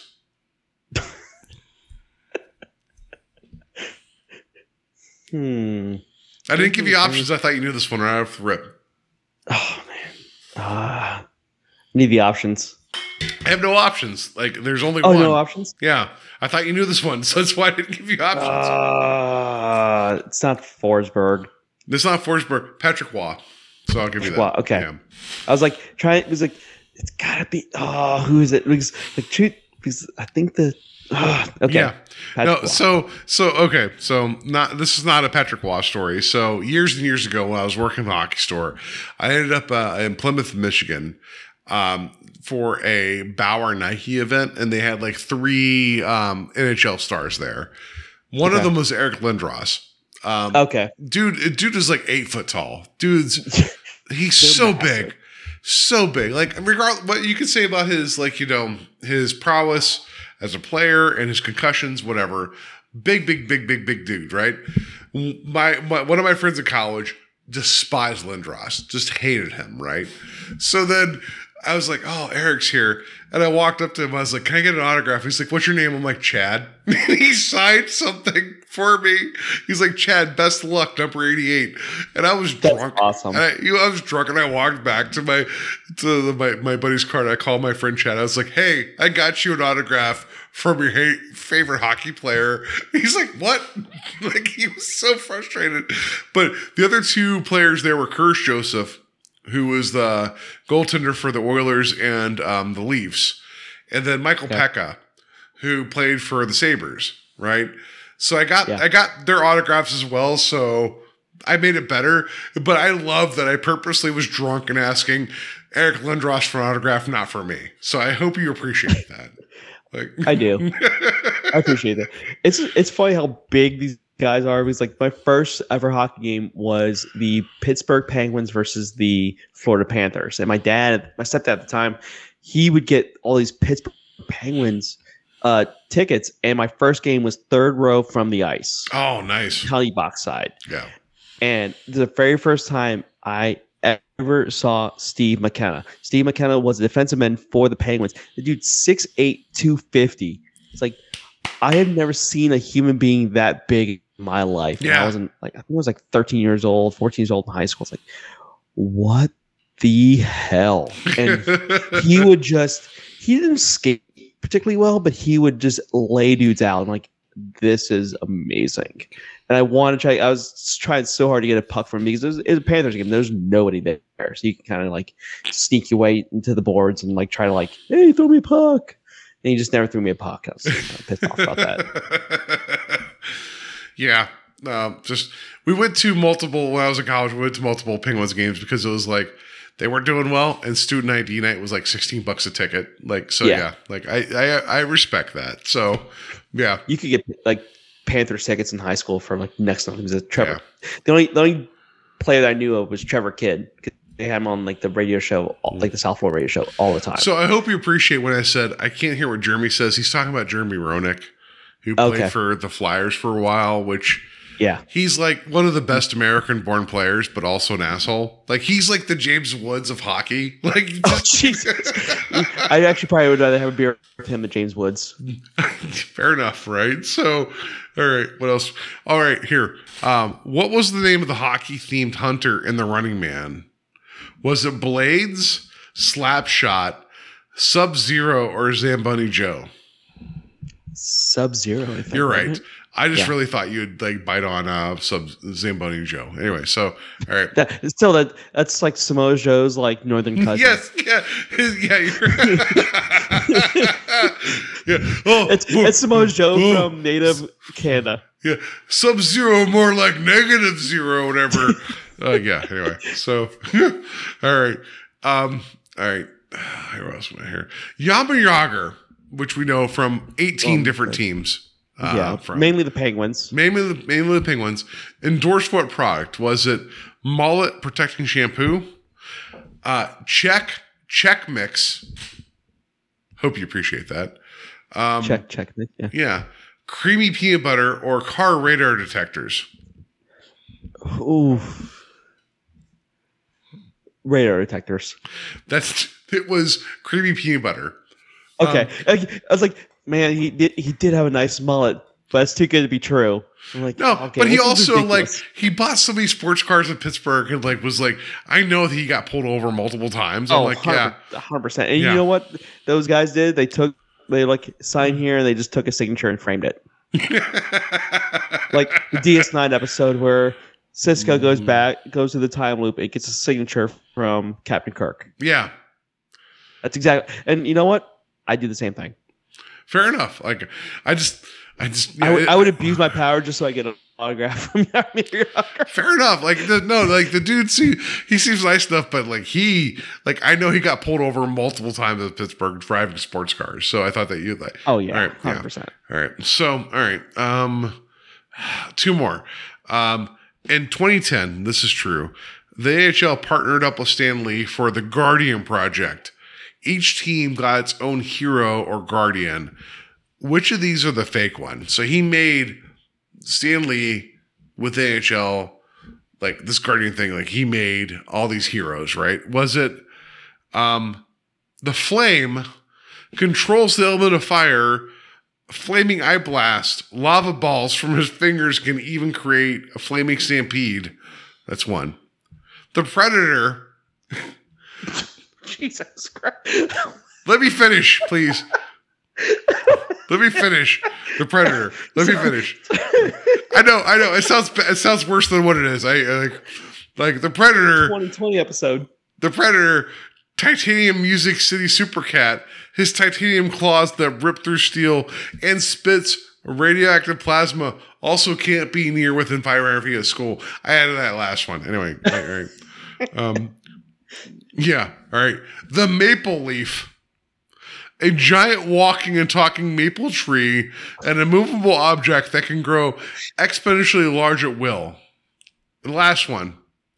Sorry, I said the flame already. So the last one, the Red Wing, automotive empath of the Motor City, all the power of a Formula One racer and a fighter jet. They all sound so stupid. It's hard to. I'm gonna go with the maple leaf. Okay, they're all real. I just I screwed Okay. with you. Okay. like, which one sounds even like the dumbest, like not, not possible? It's like, okay, well, one sounds like a transformer. One sounds like the thing or the- Swamp Thing, yeah. exactly. One sounds Swamp Thing. like the Woodsman with Kevin Bacon. I don't know how I feel about that. Anyway, um, one sounds yeah. like the the Human Torch's Canadian cousin. Oh, uh, you're getting some alpha flight there. I don't know about that. Anyway, all right. So, all right. yeah, they're all so dumb. Go like go look up the Guardian Project. You got to do a little bit of digging because like the internet's trying to scrub it. It is so Okay. dumb. It is so dumb. They're trying to preserve Stan Lee's legacy. Like, we don't want to see this. No, it's like it. is- Like you got to look. Like you got to use the Wayback Machine. It's so dumb. I remember what happened. So I was like, I'm gonna look this up. All right. So last one. Um, what other name was being considered for the Florida Panthers when the expansion team was announced? Was it the Miami Freeze, the Florida Flamingos, the Blockbusters, or the Miami Dealers? Mm. Flamingo sounds really stupid, but I'm gonna go with Blockbusters. That's true because the guy that actually bought the rights, like to the like for the team, was a uh, a major owner of Blockbuster, so that aged well. Um, also, the Miami Dealers Yeah. is from basketball, so I just threw that out there. So I hope you would appreciate that. So I- yeah, I yeah, love that movie. and I thought because the Miami Heat, you gotta have the Miami Freeze. I don't know. Yeah. um, yeah.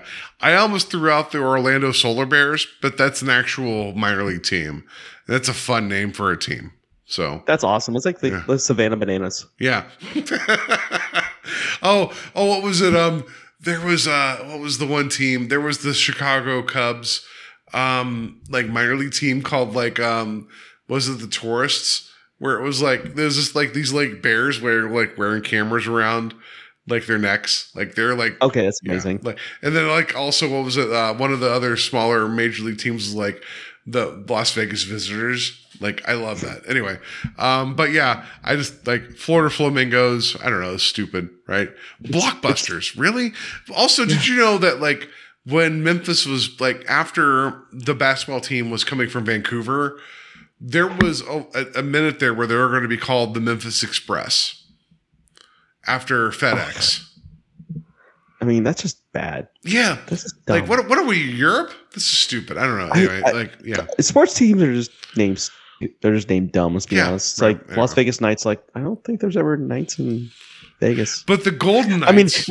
the, the Golden Knights, and then it's like, eh, it just sound like a really bad strip club for like a male strip, like a really bad male strip club. know. There's the Spearmint Rhino out there. It's fine.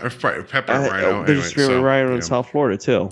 Yeah. Been to What it. I'm saying is Not like both the Knights and the Panthers have owners that have a military background. So I you got to understand, like, mm, you know, because they were just called the Knights, but like Army's called the Knights, I think, right? Like they're called the Knights. Yeah.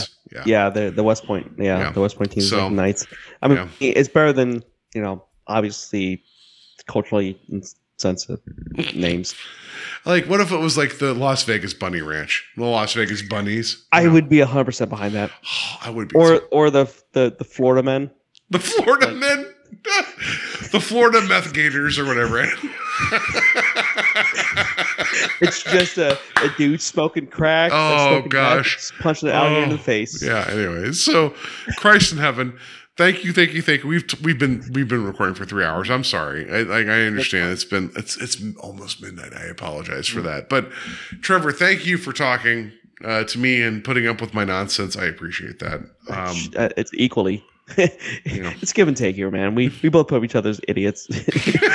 Idiocracy here.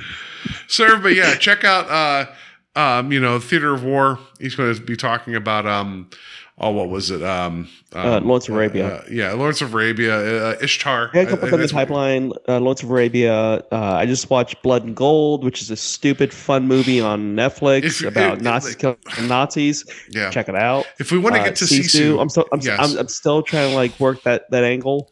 if you want, if you want to like watch Sisu and talk about that, we'll get into it too. It'll be a lot of fun. So Oh, 100 percent. I, I, it'll be so much fun. I'm all about that movie. Yeah.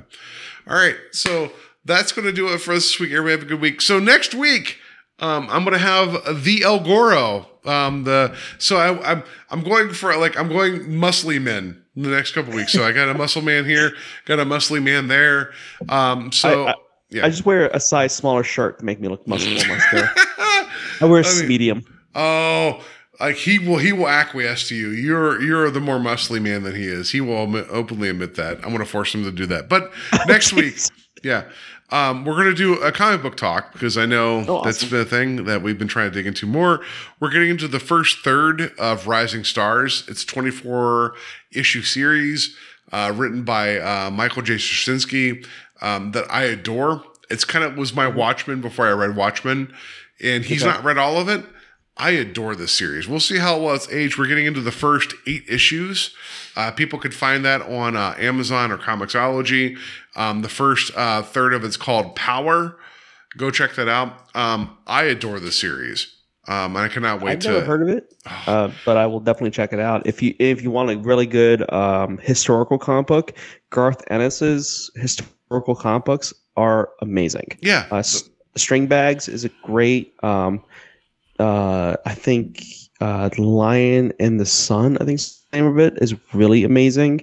It's the Garth Ennis like brutality, but also really awesome character moments. Well, like, dude, call your shot on your show. Like, please, we can do that too. Just, Okay. I just, I've been circling Rising Stars for a while because I know it's been 24 issues, and it's like Straczynski's like one of my favorite comic writers, and like Mhm. just, yeah. So we're gonna talk about the first eight issues of that uh, next week. But yeah, please, if you want us to dig more in the dirt uh, with what you're talking about, like ask Al Goro and myself. Well, like I'm sure that will feed our souls, and we'd be more than happy to come on your show. It'd be amazing.